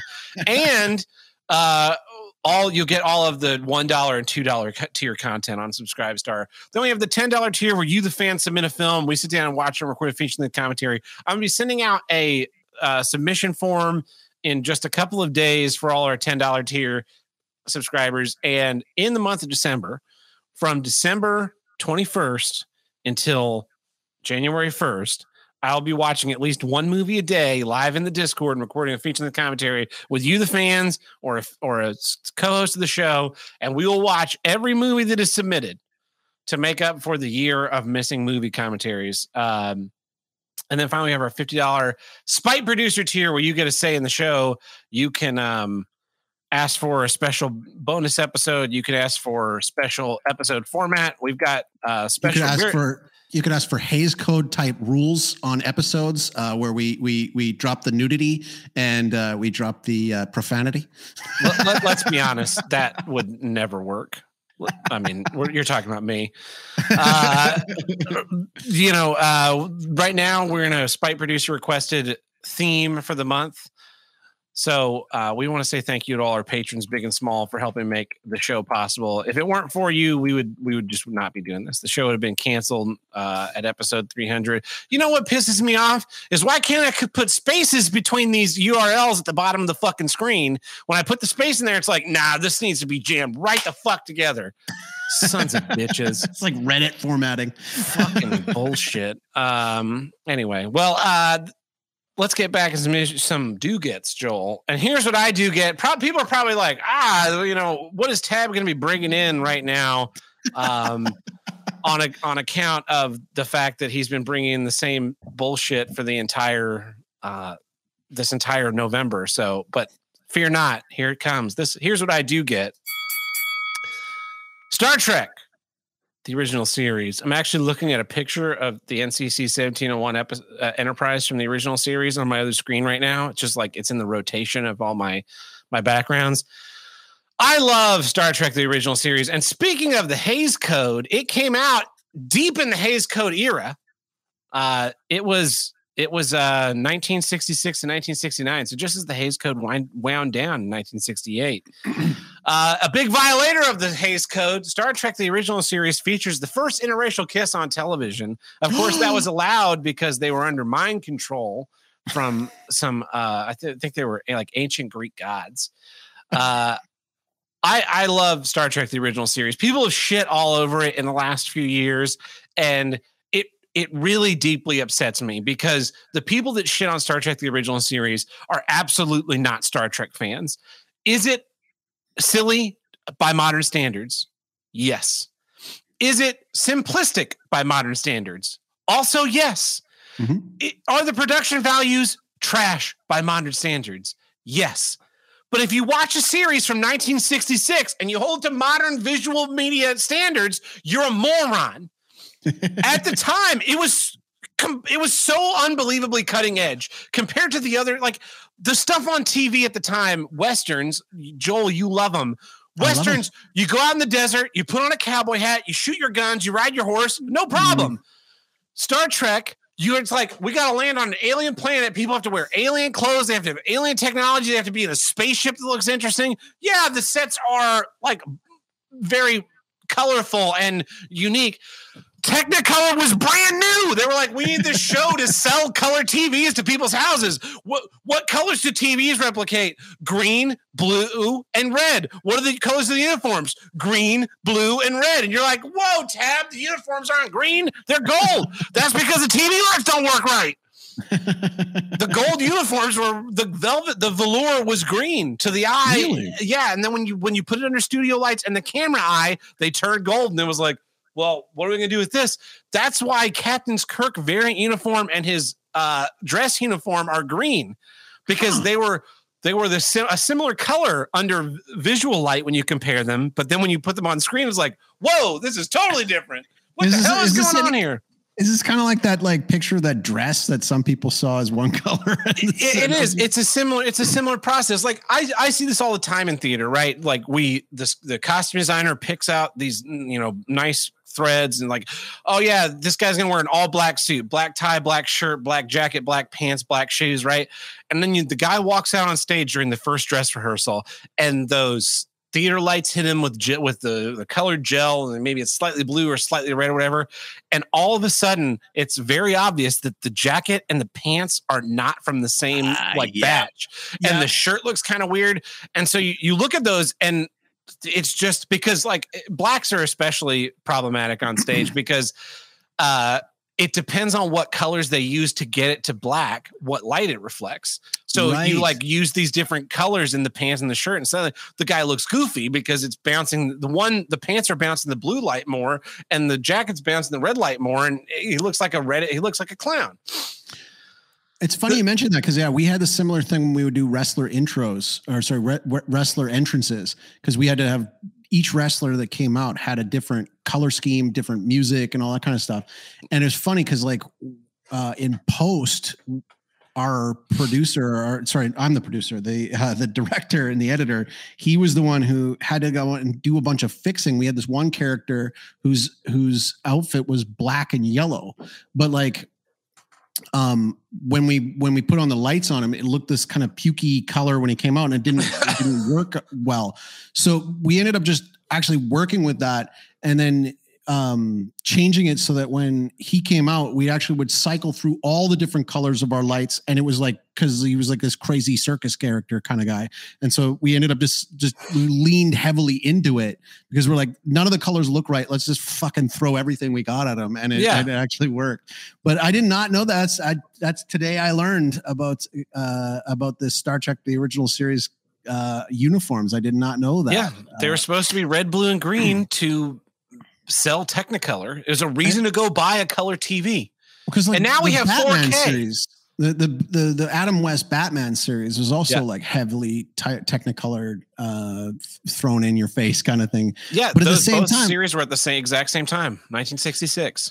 but you so it's funny because you were mentioning about like the production value and stuff well like the last time we we uh, spoke uh we were reviewing that godzilla uh mothra movie Yeah. and i'll be honest with you man like you know there are sequences from the original series of star trek that f- make that godzilla movie look horrible i mean in terms of you know even though it's like a big cornball like it's still like you know a little more believable than some of the stuff that uh, that, that, that was done in that Godzilla movie. Godzilla movies from the 90s. Yeah. The, and you talked about the Hays Code, like the they had to be more creative because the limitations are on them, and I agree with that completely. I I uh, when I see like the modern the modern film is trash because they can just whatever stupid thing comes to the guy's mind, they're just like, yeah, we can just fucking CGI the shit out of that and look great, and then it looks awful. Yeah. You know, when you look at like George Lucas's original Star Wars screenplay, that would have been a terrible movie. But they were like, yeah, you're not, you're, you have way little budget. So he's like, well, I'll just, I'll just kind of like pare down. And then what really saved that movie was editing. He had a really good editor that cut out all the fat and they like, the, all that stuff is practical. And so the, the show really worked. Or Then that movie really worked. And, and Star Trek was the same way. You couldn't like, go out on, on you know the sci-fi stuff of today they're like flying out through space shooting lasers at one another just like endless explosions and star trek the original series had they, they were telling morality plays that's really what the show came down to it was Well, and it was like here's good here's bad to it. yeah.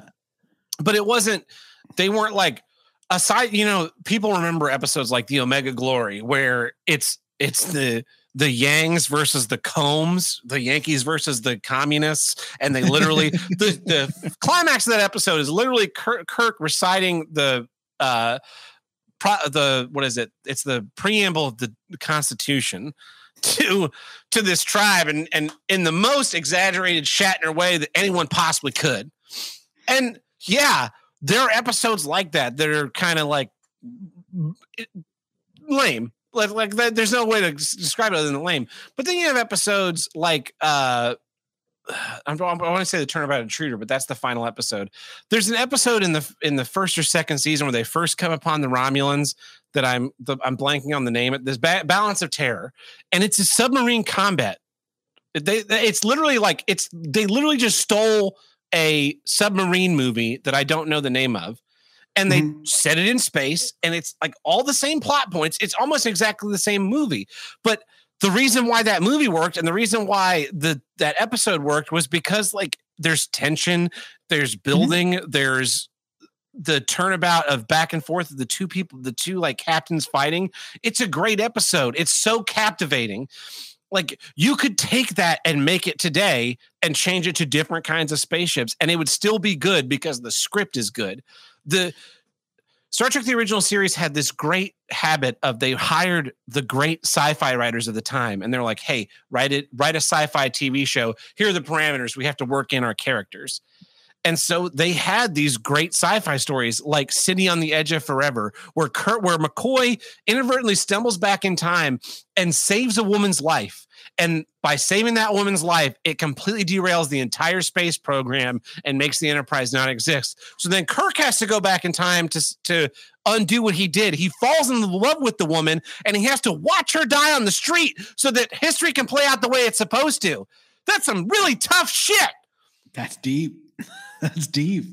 See, it's funny, like, um, uh, like when did you get at what age and how how did you get your Star Trek original series to you? Because like from when I was growing up, it wasn't it wasn't in reruns. It wasn't where I was. Like I would have to go out after and watch it all on DVD or watch it all online or something like that. Uh, it wasn't available to me. I got TNG.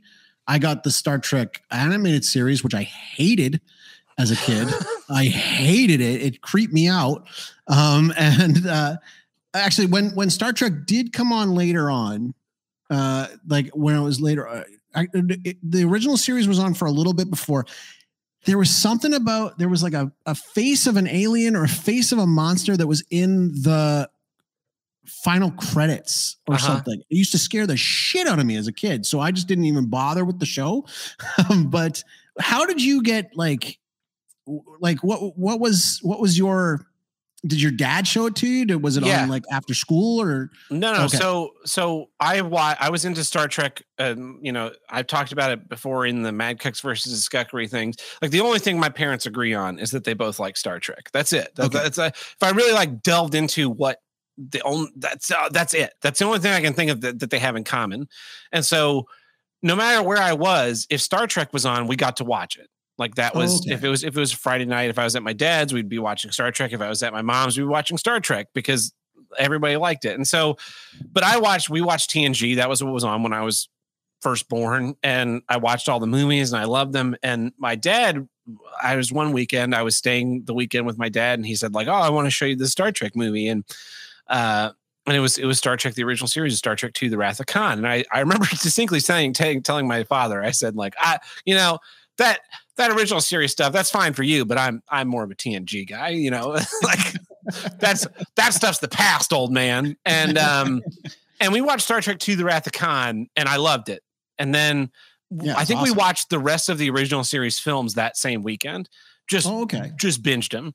And so then I um you know he he we started like I remember we bought a DVD of Assignment Etern- Assignment Earth and I started reading some of the books and I I got into them and like we would we would catch the the episodes on like uh it wasn't Spike I think it was G4 at the time. They had like Star Trek 2.0 and when the episodes were brand new, you could you could like chat online, and your your stuff would show up on cable television. I think there was a little bit of a filter. You couldn't be like, "Fuck, I would fuck the shit out of you, Janice Rand." God, oh, yeah, she's got a fat ass. Like that stuff wouldn't get through, but it was it was like some you know some of that stuff would come through, and so we'd watch those, and then the DVDs started coming. And we buy we like buy DVDs or rent DVDs, and then the the whole series came out on DVD at some point, and and I like I would he would watch them and I would watch them and um and so yeah it was, it was, just that like it's the relationship I have with my father that made gave me a love of the series that gave me like the start of the love with the series but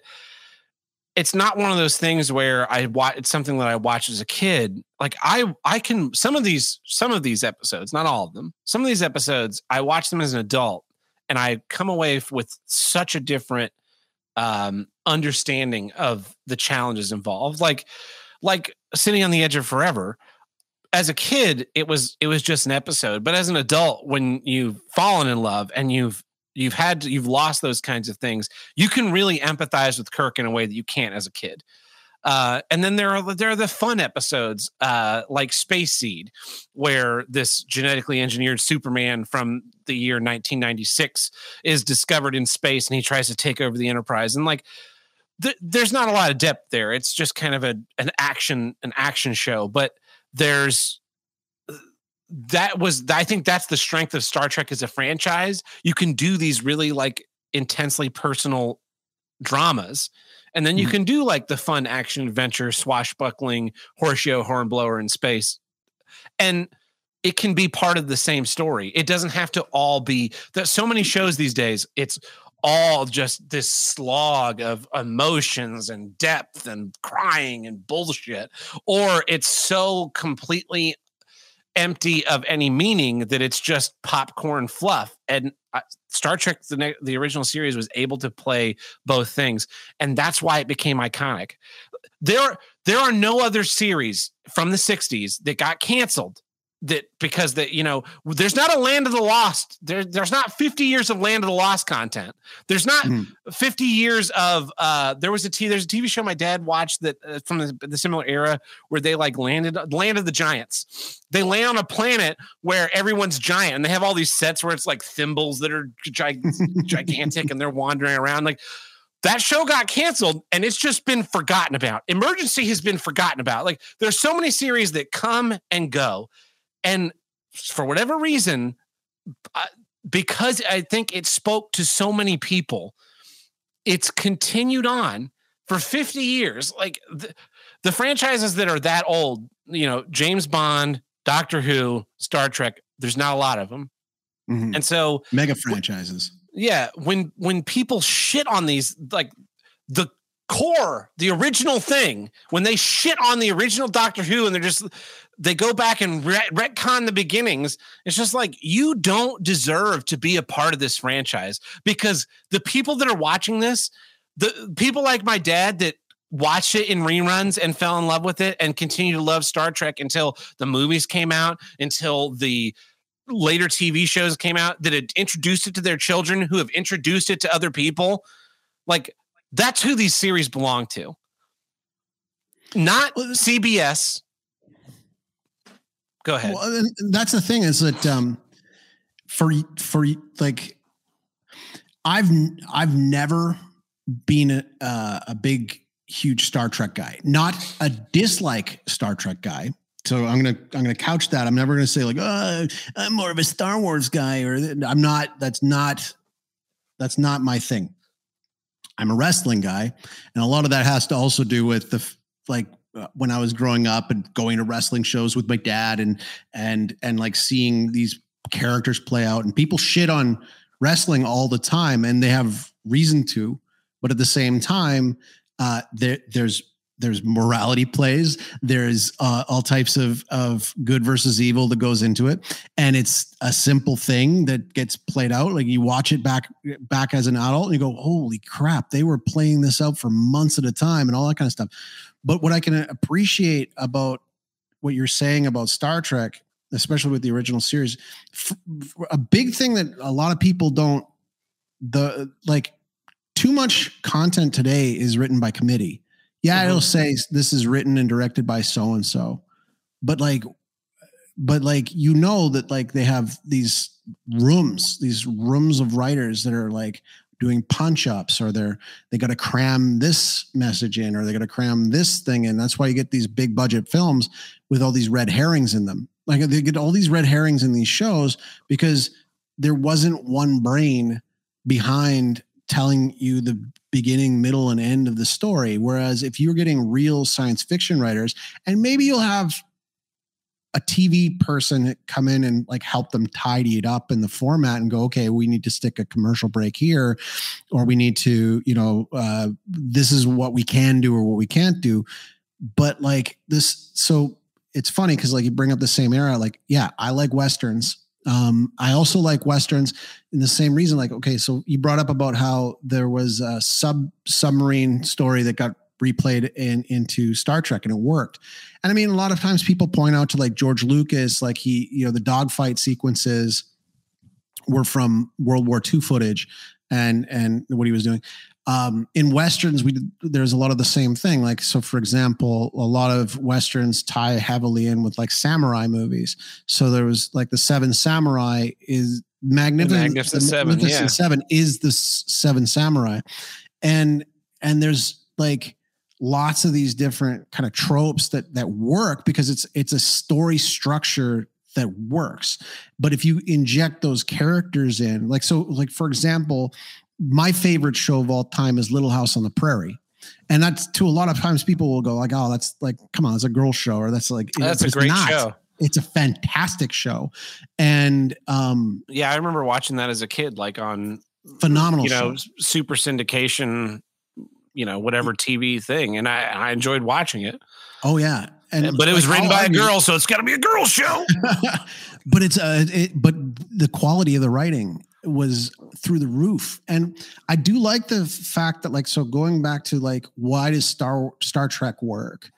You know, like uh, why does Star Trek work versus any of the new Star Wars shows? And I think it's because there's a like it's funny here i opened the show with my thing being like i like it when people have creative um constrictions but you're you're saying it yourself like like that era had its own constrictions and it worked within them and it excelled within it. Whereas like a lot of these streaming shows now like the show could be 43 minutes this episode it could be 37 minutes this episode yeah. it could it that's can go super all, annoying these days. I hate that. And uh, again I, I don't i don't really follow a lot of the new car- the content anyway but but like with the with these star wars things like you you have to get this character in because we're going to sell this toy or we're going to get this talking point in whereas like like with with Star Trek, like you said it, like, yeah, they had this this interracial kiss that like that got them headlines. It got them headlines, and we talk about it to today. But I don't feel like that episode was written around an interracial kiss. You know, that no. just happened to yeah. be a, a thing that would punch it up. Whereas today, if they were trying to shock the audience with something that would be I don't even know what you can do today to to to shock the audience. Anymore. You'd have a white man and a white woman that had like a functioning relationship. yeah. You'd have a family that doesn't divorce and they get along and the wife actually like is listens to the husband. To husband. Yeah. yeah. They actually care yeah. about one another and work together yeah. to solve problems instead of this husband being a like retard and the wife being the arbiter of all success. Exactly. Like Star Trek the original series, height of the Cold War, right? Uh, mm-hmm. it, it, we're talking about like middle middle of uh, segregation going on, mm-hmm. and you have a black communications officer. You have a Japanese. We're just out of World War II. A Japanese helmsman. You have a Russian navigator. You have an alien in the science position. You have a Southern boy as your uh, Kentucky boy. Yeah, as your uh, doctor, and you've got a corn-fed Iowa boy as the captain like Scotsman is your engineer. Yeah. Scotsman is the engineer. And yeah. at, at, no point are they like, oh, uh, you know, you're her, you're super black, right? You know, there, there's an episode in the in the last season, the Savage Curtain, and they go to this planet, and Spock is confronted with Surak, the father of Vulcan mysticism. Kirk is put together with um, Abraham Lincoln and I feel like there's someone else, but Abraham Lincoln ends up coming up to the bridge of the Enterprise, and he's like, "Boy, you're super smart for a negress, aren't you?" And he's talking to Uhura, and then he's like, "Oh, I'm sorry, I shouldn't, I shouldn't have said that." And she just goes like, "I, I don't give a shit." Essentially, See, she says something That's along the lines of like, "Oh, I didn't even think that that doesn't even register as a racist comment to me anymore because we're so past We're so- racism in the 23rd century." And like that was would have thought that was what we were striving for. Like I I watched this as a kid and I was like, "Oh, in the future we're not going to care about these things anymore. We're going to care about like the the, Now we're gonna the- care about it more. Right. yeah, the strength of the individual, advancing like our understanding of the world, uh, and we are dead wrong. Like there are there are so many great episodes about. Uh, so like I think about there's an episode where the these these children are like on a I, they're they're they're a bunch of children they like rescue them from a planet I think because all the parents died suddenly and then you find out this alien was like corrupting the kids into rebelling against their I parents s- I, saw that one. Yeah, And then- and then the like the the crew the climax of that episode is the guy like shows up on the bridge of the enterprise and he's like we are going to take over this ship children. And kirk and the other people are like remember your parents? Your parents loved you. You killed your parents. And the kids all like start to cry and they're just like i miss my dad. And that like takes away all the aliens power. Just like yeah respect your parents kids or like you'll get killed in space. You know talking about the Hays code yeah. uh th- there there are there are like those episodes that are silly there are the episodes that are great. Like i i can think of all the ta- like the the final episode the turnabout intruder. This woman steals captain kirk's body to take to like live out this vendetta. The episode's terrible. Should not be the end of the series but that was the way things were back in the day. Uh it it was it was a show that like and also and a great point for for Star Trek the original series. And maybe it's maybe it's a maybe it's a good point maybe it's a bad point but there is so much technology in your lives that was inspired by Star Trek.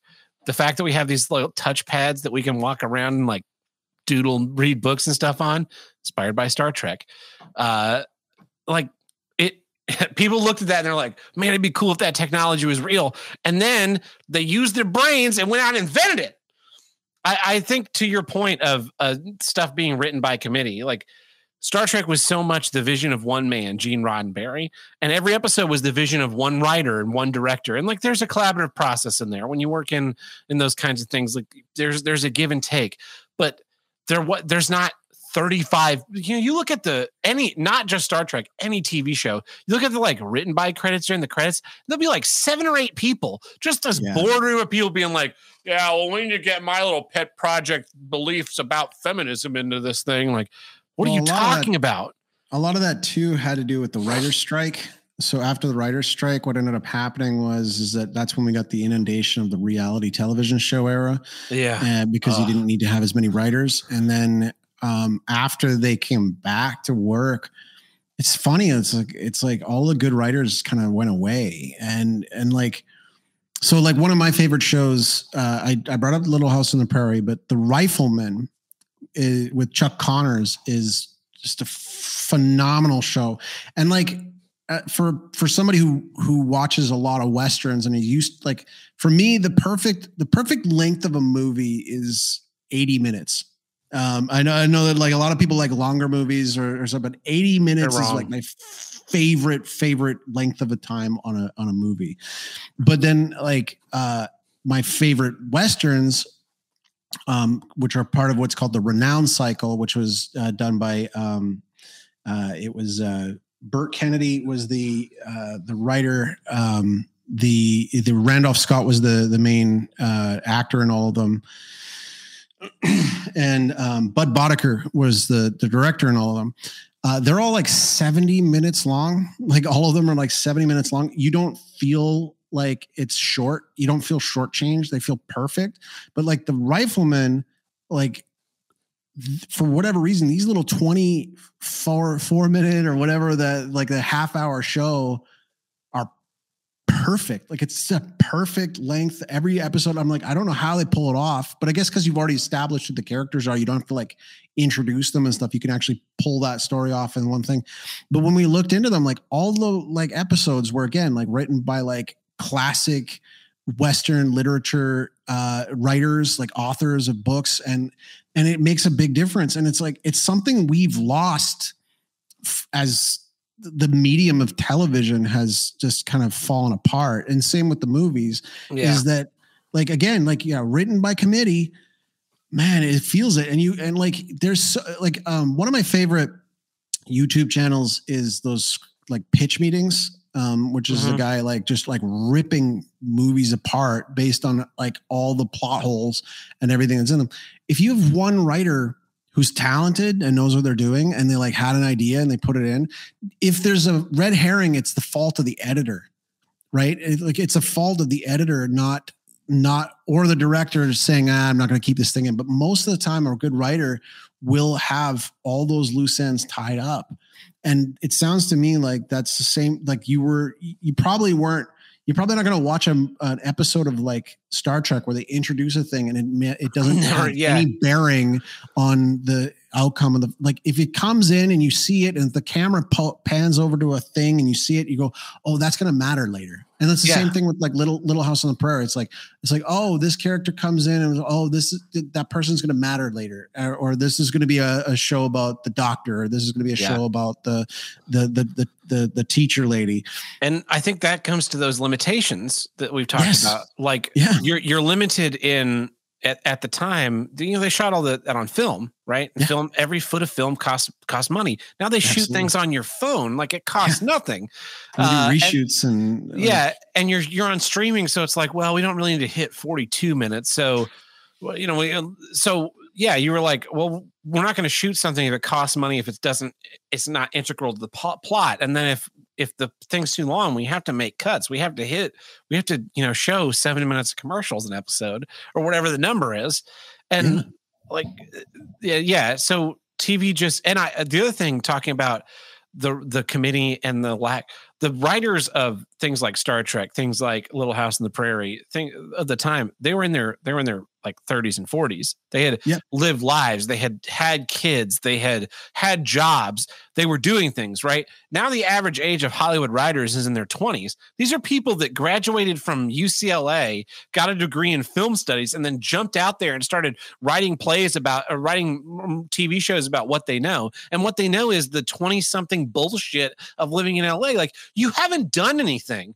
The Well, like- Gene Roddenberry was a pilot in World War II. He literally Yeah. crashed a plane in Morocco and wandered out of the desert to be survive to survive. And then he was like, "Yeah, I'm I'm not doing that shit anymore. I'm going to start writing TV shows."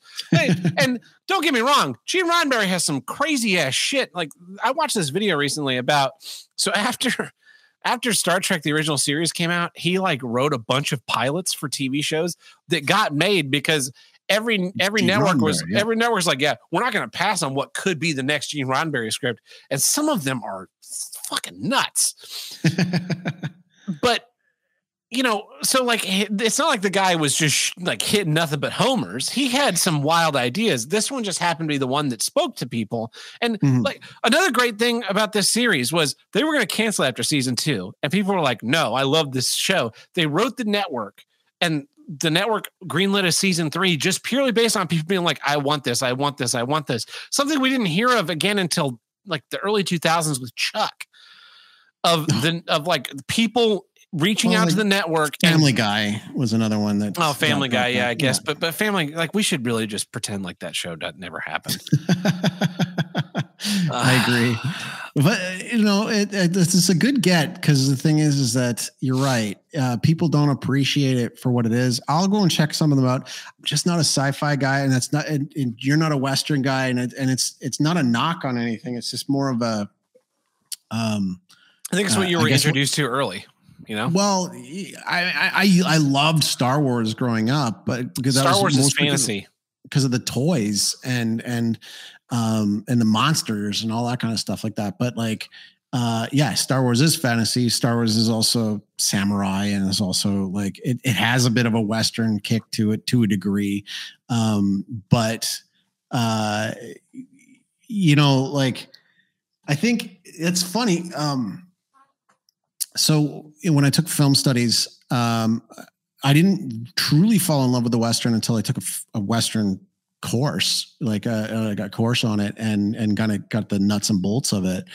Um, I took it because I liked the professor, and I wasn't fully sold on it, uh, you know, until I got into it. So, um, but what's interesting is like, so for example, I took uh, I took f- westerns, I took melodrama, and I took um, film noir. Mm-hmm. Right. And each of those things has kind of like a major theme attached to them. Right. So, for example, film noir was definitely a Hays Code product because film noir was uh, a lot of times you had the same beats, right? So you had the femme fatale, the lady who gets the guy to go and do something for her. And it's usually like they're bending the law or they're trying to do, get away with something, and they never do. They always get caught at the end and it always blows up in their face. And and the the film noir movie is the city is a is a big is is a like is a character right? Like the city is coming in on you. It's claustrophobic. It's all claustrophobic. You're all just, just kind of like everything sucks. It's all dark. It's everything everything's like depressing. Whereas the western is open and it's every there's no there's no constraints. Everything is the big open it's all about possibility. It's all about the, that area over there has not been ranched yet. That area has not been developed yet. We're going to fix this up. We're going to make this better for our kids and we're going to do this you know like we're going to we're going to um like like we are going we're going from the society that wasn't working and we're going to make it better by starting anew and doing it again. And to a degree there's there's a bit of like I can see a little bit yeah. of similarity there with the Star Trek stuff because the Star Trek stuff is we've left behind this, we've come away from this, we're going to do it better, we're going to find the the we're going to find new galaxies, the big open the big open space and and go and do it right. And and um and then again with the melodrama so so the difference between the melodrama and the western was um, western is about male sacrifice it's always about a male sacrifice, a man going out and having to overcome. He has to do something for his family or he has to do something for his people or for his land or for, you know, like he has to for his legacy. And the melodrama is about female sacrifice. So it's about the woman having to kind of maybe I she has to go and do something for her kids, or because uh, she has to sacrifice her reputation for for something, or she has to do something above and beyond to to to preserve something for her kids. What I've always heard about Star Trek is that it's almost like a combination of all three because yeah. you're you're on you're on the ship which is in a in a way a little claustrophobic because you're kind of running into each other you're on the same spot you're always kind of figuring out but then you go out on an away mission and you're you're dealing with new new uh, civilizations and new customs and new new things like that. And then you've got the melodrama aspect of it, which is the interpersonal stuff, where you know, like, and again, why everybody shits on Shatner is because he's a melodramatic actor. He's yeah. it's always above and beyond what is the needed emotion. But again, it's the constraints of the medium. He's he's selling color TVs. He's selling the the the the, the sound on these TVs, and at the same time, you, you got to tell a story that makes you feel in half an hour. Yeah. And and that I think uh, is is a testament to the the creative constraints are a really good thing sometimes and and um, not all the time not like you're saying like not i don't want a law put in place. But it is kind of nice sometimes to see what people can do. Uh, it's like haiku, you know, like like it's yeah. it's like haiku. It's like oh, you got to do five seven five, right? And it's like wow, what what they could do with five seven five, or it's the same with wrestling, right? Like with wrestling, it's like you got to you, you got the certain beats in every match. Like you got to have you got to have the the shine. You got to have the the the hope spot. You got to have the uh, you got the false the false hope spot. You got to have the the false finish. You got to you know, like all these kind of things that we we you know like the the heat. You got to have all these beats that are in there. Even though those are the structures of a match, not every match is the same and and then also too like a lot of times people try to cut corners by having like extra blood or swearing or doing all this kind of stuff nah no man you don't need that you don't always need that like i mean sometimes a good story is just a good story that's and when it comes to- the swearing, the modern Star Yeah. Trek, they swear all the time, and because it's Like- like lack of creativity. they made it. They made it six series, and and nobody nobody said. I mean, there would be hells, there'd be dams. Mhm. There was no shit. There was no fuck. There was no. I think Data says "oh shit" in Star Trek Generations, Which was But- funny at the but- time. Like, and- it's and, a like, and but it's, but it's earned right because this is a character that that can't use contractions that Yeah. has no emotion and like they put this emotion chip in him and he's having problems like understanding and expressing these emotions but then when the ship is crashing like he finally understands this is the time where you say oh shit I, there's a little bit of cursing in in star trek 4 the voyage home well, yeah, the double dumbass on you, right? Like, Yeah, yeah, yeah. um and and again there's another payoff in that in that kirk is using them right and and spock can't use them and then uh and then kirk is walking onto the bridge and he like he's like when are we gonna have those those computation or something and spock says one damn minute admiral and kirk turns and looks at him just Yeah. shocked like there, there was there was a there's a there's an arc that was introduced in the movie of double dem SNU. That little Yeah. stupid moment actually pays off into a character moment because Spock is now embracing and understanding his humanity. Yes. That's a that's a real written story. Yeah, it's not it's a- gratuitous. it was just like, oh, we're making a movie. They're gonna say fucking shit and damn and piss and hell and you know what are the what is shit, piss, fuck, motherfucker, pussy. You know, they're just gonna say the seven words you can't say on TV because it- it had to be, it had to, you know, because we can now. And and they just they like, oh, they just put the f word in into and I love the F word. I use it all the time. I've used it probably a hundred times in this episode. they just put it in Star Trek just for the sake of being like, we're on CBS All Access. We can say fuck now. Like, fuck you. You don't get, you don't need to. Star Trek didn't need it. Um, it, it was uh, it's it's like it's the show of an era. It it will I hope one day, like in the the pendulum going back and forth, we will start to re-respect it, and uh, I hope we'll like have a reverence. You know, th- those guys are dying. You know, Yeah. Leonard Nimoy's dead. Shatner's eighty. Um, Uh, in in the, in the next several years, uh, uh, DeForest Kelley's dead. The next several years, like Shatner's going to die, and we will have lost the trio that made Star Trek work. Uh, James Doohan's dead. Uh, Nichelle Nichols is still alive. George Takei is still alive, as much as that's worth. Um, but yeah, like, when you're listing off the diversity of the of the cast, I was like, you have a gay Asian man at the. But he wasn't gay. He wasn't gay. And they made his ass gay in the new movies. Like, oh, we're honoring him. And George Takei's like, yeah, you're not honoring me. I, Sulu was never gay. And they're like, ah, fuck you, fag. He's gay now. And it was like, you motherfuckers, you just throw this shit in there to fucking hit your little diversity quota points. You don't even understand that nobody cares. Sulu wasn't gay. George Takei's gay. Sulu's not gay. Fucking respect it. I I Yeah. just I have such there's there was a there was a reboot series made by Vic Mignogna who's been slandered in the internet. He's a friend of our he's a friend of a friend of the show, Nick Ricada. Okay. He Oh, made cool. he made a gorgeous ode to Star Trek the original series with Star Trek Continues. It's like 10 episodes.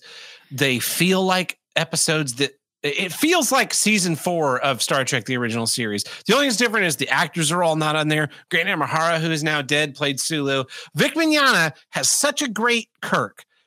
Like he's the only person I've ever seen that, to capture Kirk to the point where sometimes I'd be watching the show and for half a second I'd just be like, "Oh shit, I'm not watching William Shatner," because he had he had all of the man he had the movements and the face and the intonation and everything and for just like it was like a uh what it was it was like a deep fake but it was a deep fake only in my own brain where Mm. for just like half a second my brain painted william shatner's face on his body and it worked and then there'd be something They'd like cut to something and it would just oh and you'd Oh, fall out of the out of. Yeah. the the illusion and like when people say like, you can't make those series today and it's like star trek continues is made in like 2015 it was made from like 2015 to 2017 or something anything can be made today. That's the Yeah. thing. With enough talent, anything can be. I could remake Little House today if I wanted to. You know, I, I uh, Razorfist, uh, uh,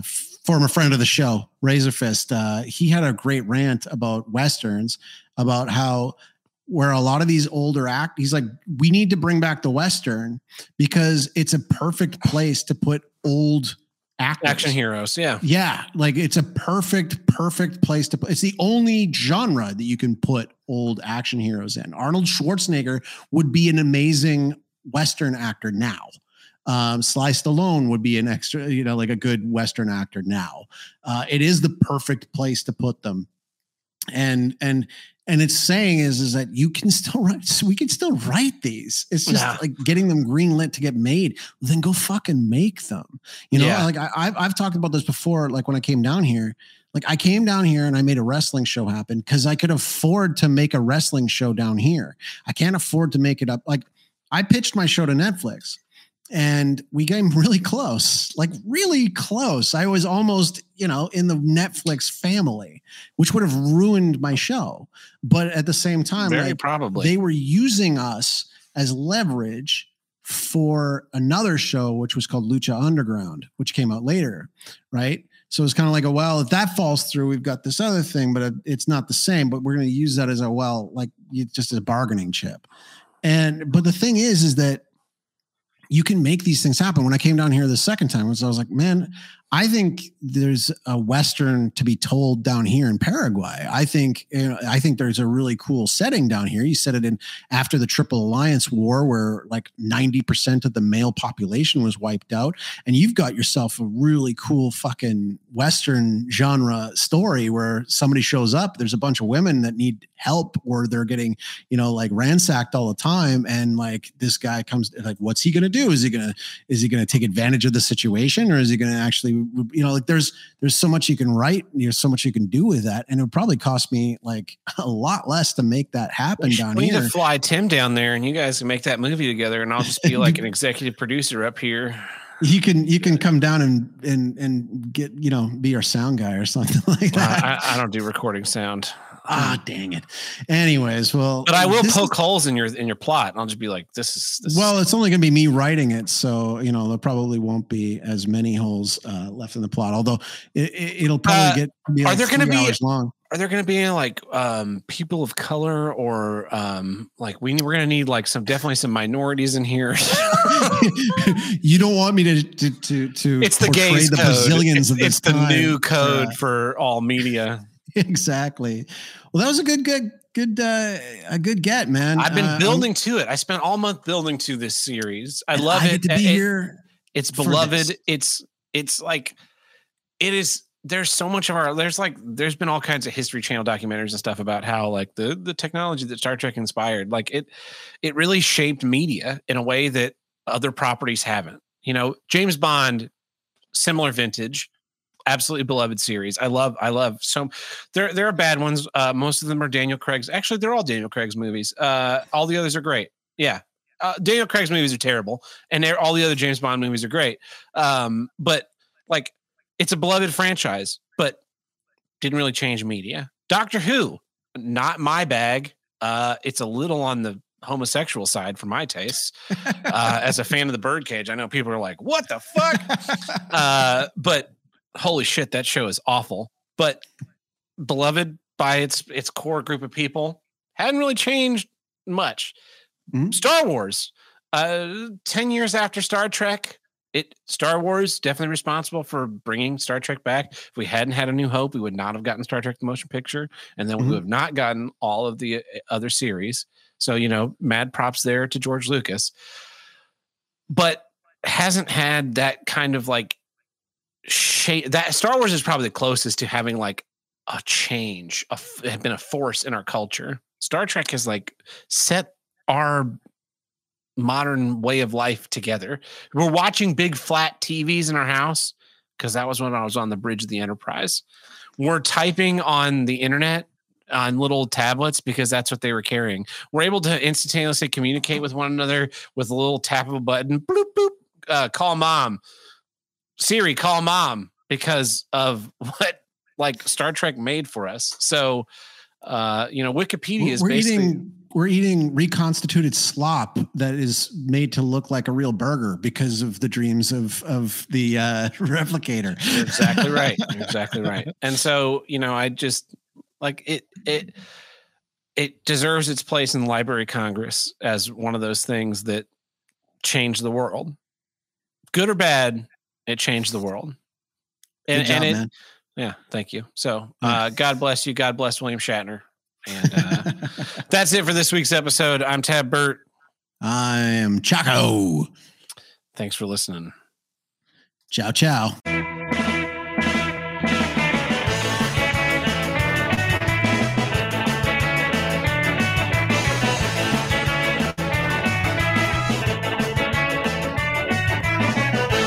If you want to call into the voicemail hotline, you can visit us at 704 750 9434 and tell us what you don't get. Or you can visit us on in the Discord under voicemail upload, where you can like post an MP3 or anything that is uh kind of your own uploaded file if you don't want to like give us your phone number.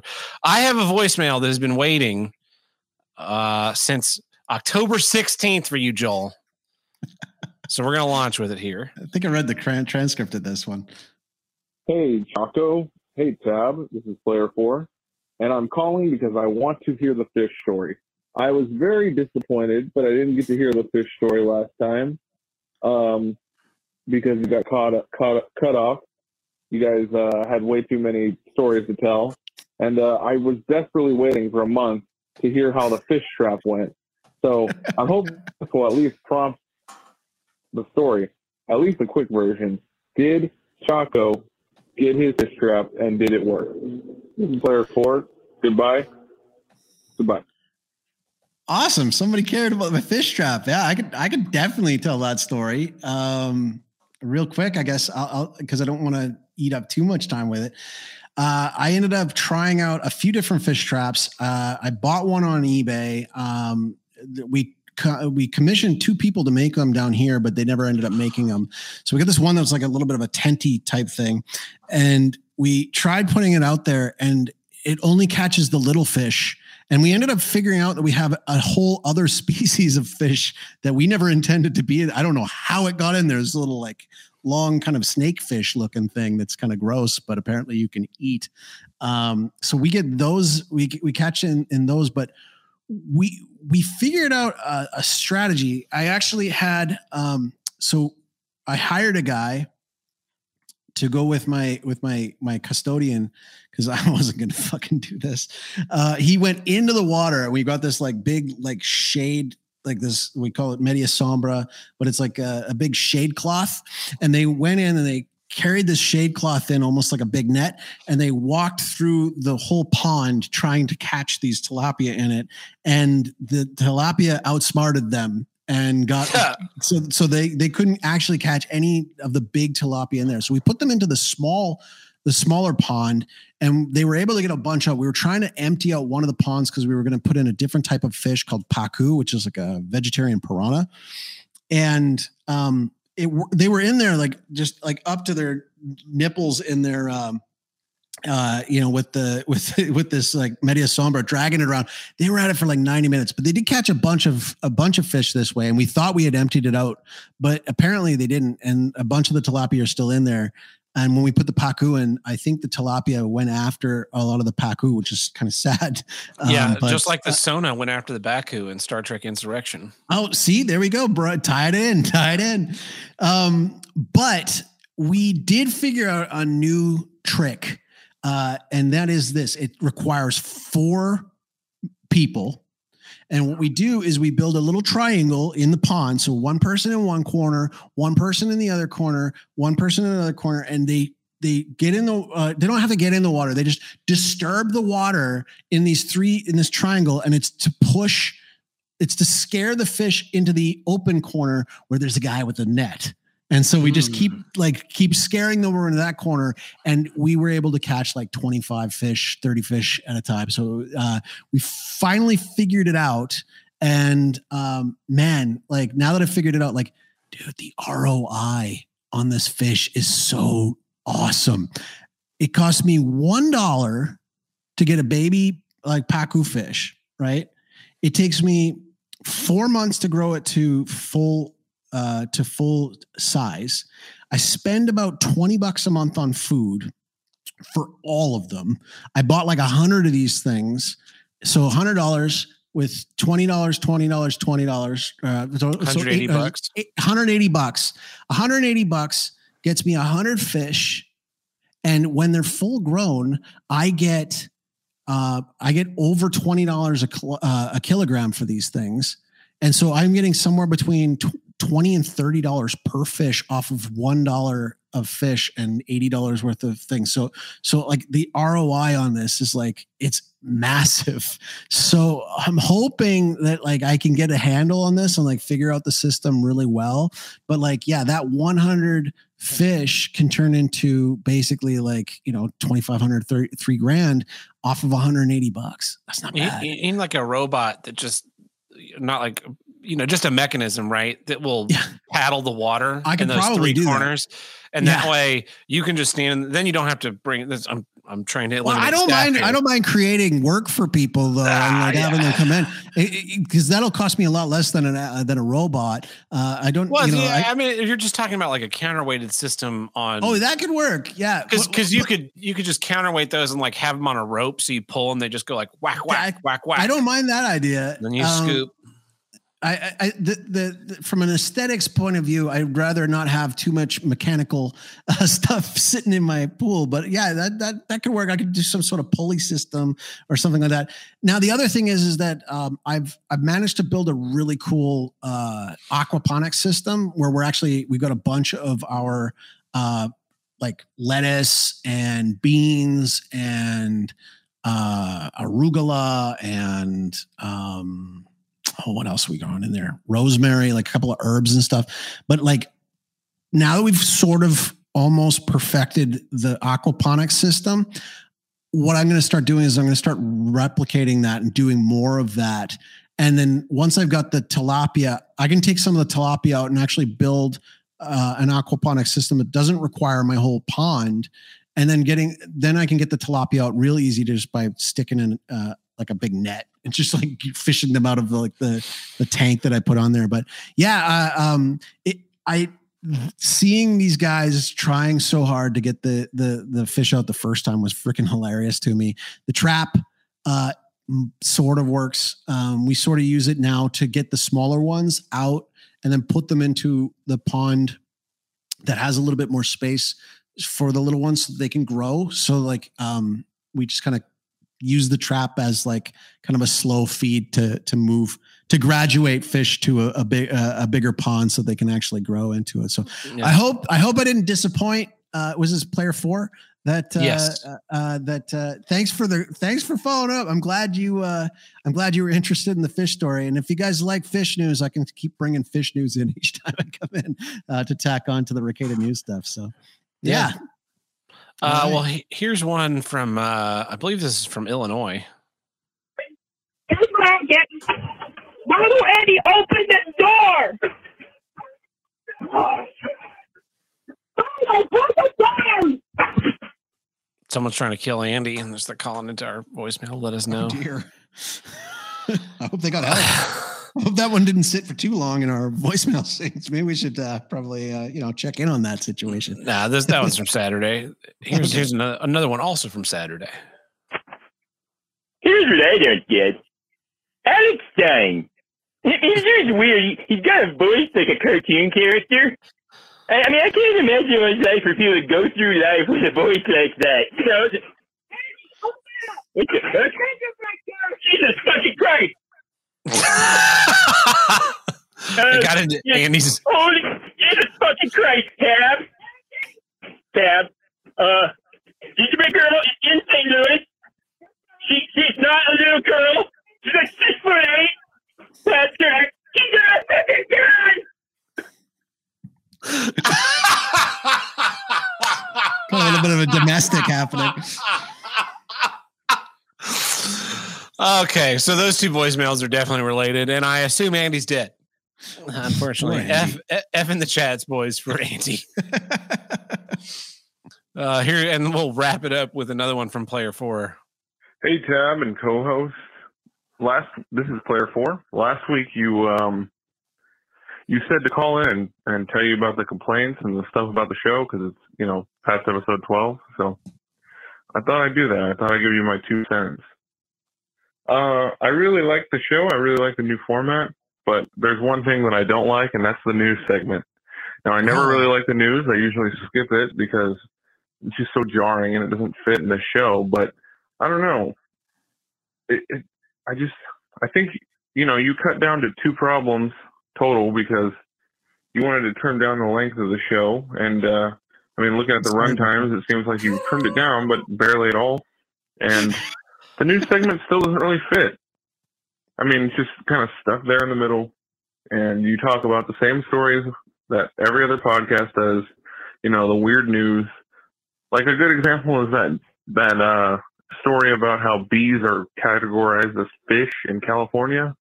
Like every fucking podcast talked about that story. So I didn't know. I don't know. I think if you're trying to make some more changes and you want to trim down the length a little bit, I think it's it, it'd be a good idea to just cut the news. But I don't know. See you later. So I, I will. Uh, I'll, I'll give a an inside baseball. I Hmm. fucking hate the news segment. Holy shit, I hate the news segment. I hated the news segment when Buck did it. I hated the news. I didn't care for the news segment when Tim did it. But it's something we've always done. So I was just like, well, I'm fucking trapped doing this news segment. If people don't Oh, like the news segment, we don't have to do it. I, I, I can I can vote with you against the news segment. I'm fine with, I'm fine with ditching the news segment. I'd, I'd be back in my house with my with my wife right now if not for the news segment. I mean, So, yeah, we could just be like, all right, that's a great issue. Uh, patreon.com, subscribe.com slash Yeah. HWIDG. All right, back in some no issues. No complaints from me. So, Although, I- okay. I, mean, Mr. Kill Everything just said Fish News voted up. So I mean, uh, you know, I now we're torn. Now, now I think we should throw it out there to maybe. Do you have somewhere that you can throw a poll? Yeah, we can throw or- a poll up on Patreon and let people vote. Because, I mean, I like Dead Cook sends me news. Tim brings his own news. Uh, I, Alex Gangrenously on Discord sends me news. Like I pull stuff out of the RNN portal. Mhm. Uh, but like, we absolutely don't have to do it. So I'd be fine without it. I'm totally fine without it. Oh, I, I don't know if I'm like uh, him by skipping it, um, but he, he's right. I, I, I, there's definitely times where it does it does jar it up a bit it, it, it- because you're trying to because you're trying to get through a few things at once and trying to make sure that it's punchy and stuff like that. I, I uh, maybe give it a go of trying without it. I'm no not. news. I'm not sure if you if you go without it that there's going to be people crying about bringing it back, but uh, we'll see. Throw it to the other the other other co-hosts as well, and because at least now because there's you know five of us, Yeah. uh, uh, you, you you got a tiebreaker vote in there, and That's you've true. probably got a veto. So yeah, I, I I'm open. To no, no, there are no vetoes on the show, Joel. no vetoes. We don't have All any right. vetoes on the show. Uh, All right. The no, the so the I mean, like so when Buck left, and I was like, "Uh, Tim, you want to join the show? We do this, you know, but I don't want to do the news segment. And Tim was like, I, I think the news segment is great. We should keep doing it. And I said, uh, well, if we're doing the news segment, you're fucking doing the news because I'm not doing it. Uh, I, I hate it. It's, it's so Tim did the news, and that was that was the thing. And I like I think what worked was he would bring in news, and I would react. Now I Hmm. ring, read the news and react. So I don't know. There's like this is I think this is I think this is a conversation that probably should happen not on the air, but that's that's well, really it's, what after it, the, it's after the show is already finished. Technically, there are people, myself included, who sometimes uh, maybe you know like don't duck out finish at the, voicemail. Yeah, Yeah, don't always Yeah, finish. That's the- true. I yeah, I saw him. I'm not. I'm not definitely not married to it. Uh, I'll post. I actually so uh, I'll put a in the in the description. I'll put a link to a Google poll as to Hmm. whether or not you like the news, and uh, go and vote on that. It'll be at the bottom of the description. And uh, if you like the news, vote yes, and if you like don't like the news, vote no, and we'll let we'll let democracy make a choice. We'll put in the great. HWIDG code, which bans news from the show. No news that's is good perfect. news. Anyway. oh, we did uh, in the Discord. We now have a channel called News for Fags, which is where all of the uh, election news can go, so that I don't have to. It's I don't have any. I like every Discord I'm a part of. I just have all these muted channels because there's it's just like stupid shit I don't want to hear about. I And sign into the Discord like once every like eight weeks, maybe tops. I sign in like like once every eight minutes. It seems like uh, definitely addicted to Discord. Uh, But so, but uh, like the here's how I don't get Discord. I've I've left all the channels unmuted so I can kind of see what's going on. Mhm. News for fags muted. I don't want to know. I'm so like we made it eight days. It was eight whole days before Trump was like, "I'm running for president in 2024 because uh, I'm going to be the greatest." Like, okay, great. Thank you. Thank you for giving me eight days of that fucking election coverage. You fucking fat sack of shit. You fucking do nothing bastard. This is I'm I'm like undoing all the shit I did earlier in the episode that'll get us kicked off YouTube by just shitting on Trump right now. Uh, there you go. God, such a fucking worthless president. Oh yeah, I'm not going to pass any of these omnibus spending bills. Uh, what is that? Fucking write the check. Write the check. Fat bastard. I'm not going to do anything. Uh, you know, but uh, I'm going to send you home and not be letting you work your fucking jobs and listen to goddamn Anthony Fauci like a fat bastard who is now out of the news like I never advocated lockdowns. You little troll motherfucker. See, I can't comment anymore because uh, one of the uh, voicemails that was directed at me after I, my first episode back uh, said that because I'm Canadian, I'm not allowed to uh, comment on U.S. politics, even though U.S. politics pretty much else. dictate what happens all over the planet, especially here too.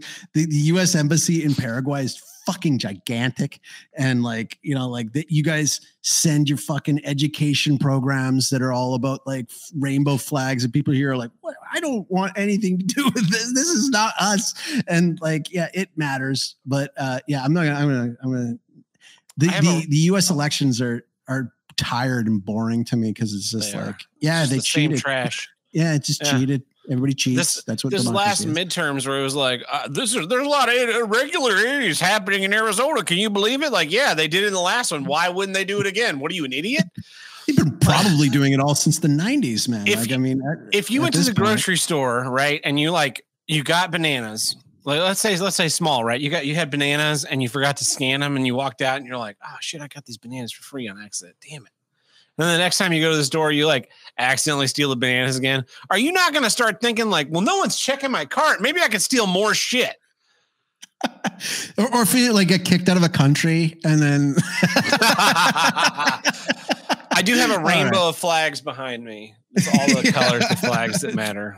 Go to places that yeah i love that i pointed it out to my wife as well i'm like yeah man i got i got representation on three of those flags on there that's perfect Yeah, you great. have and not what? one of them is that fucking maple leaf So wait, no, that's Alberta.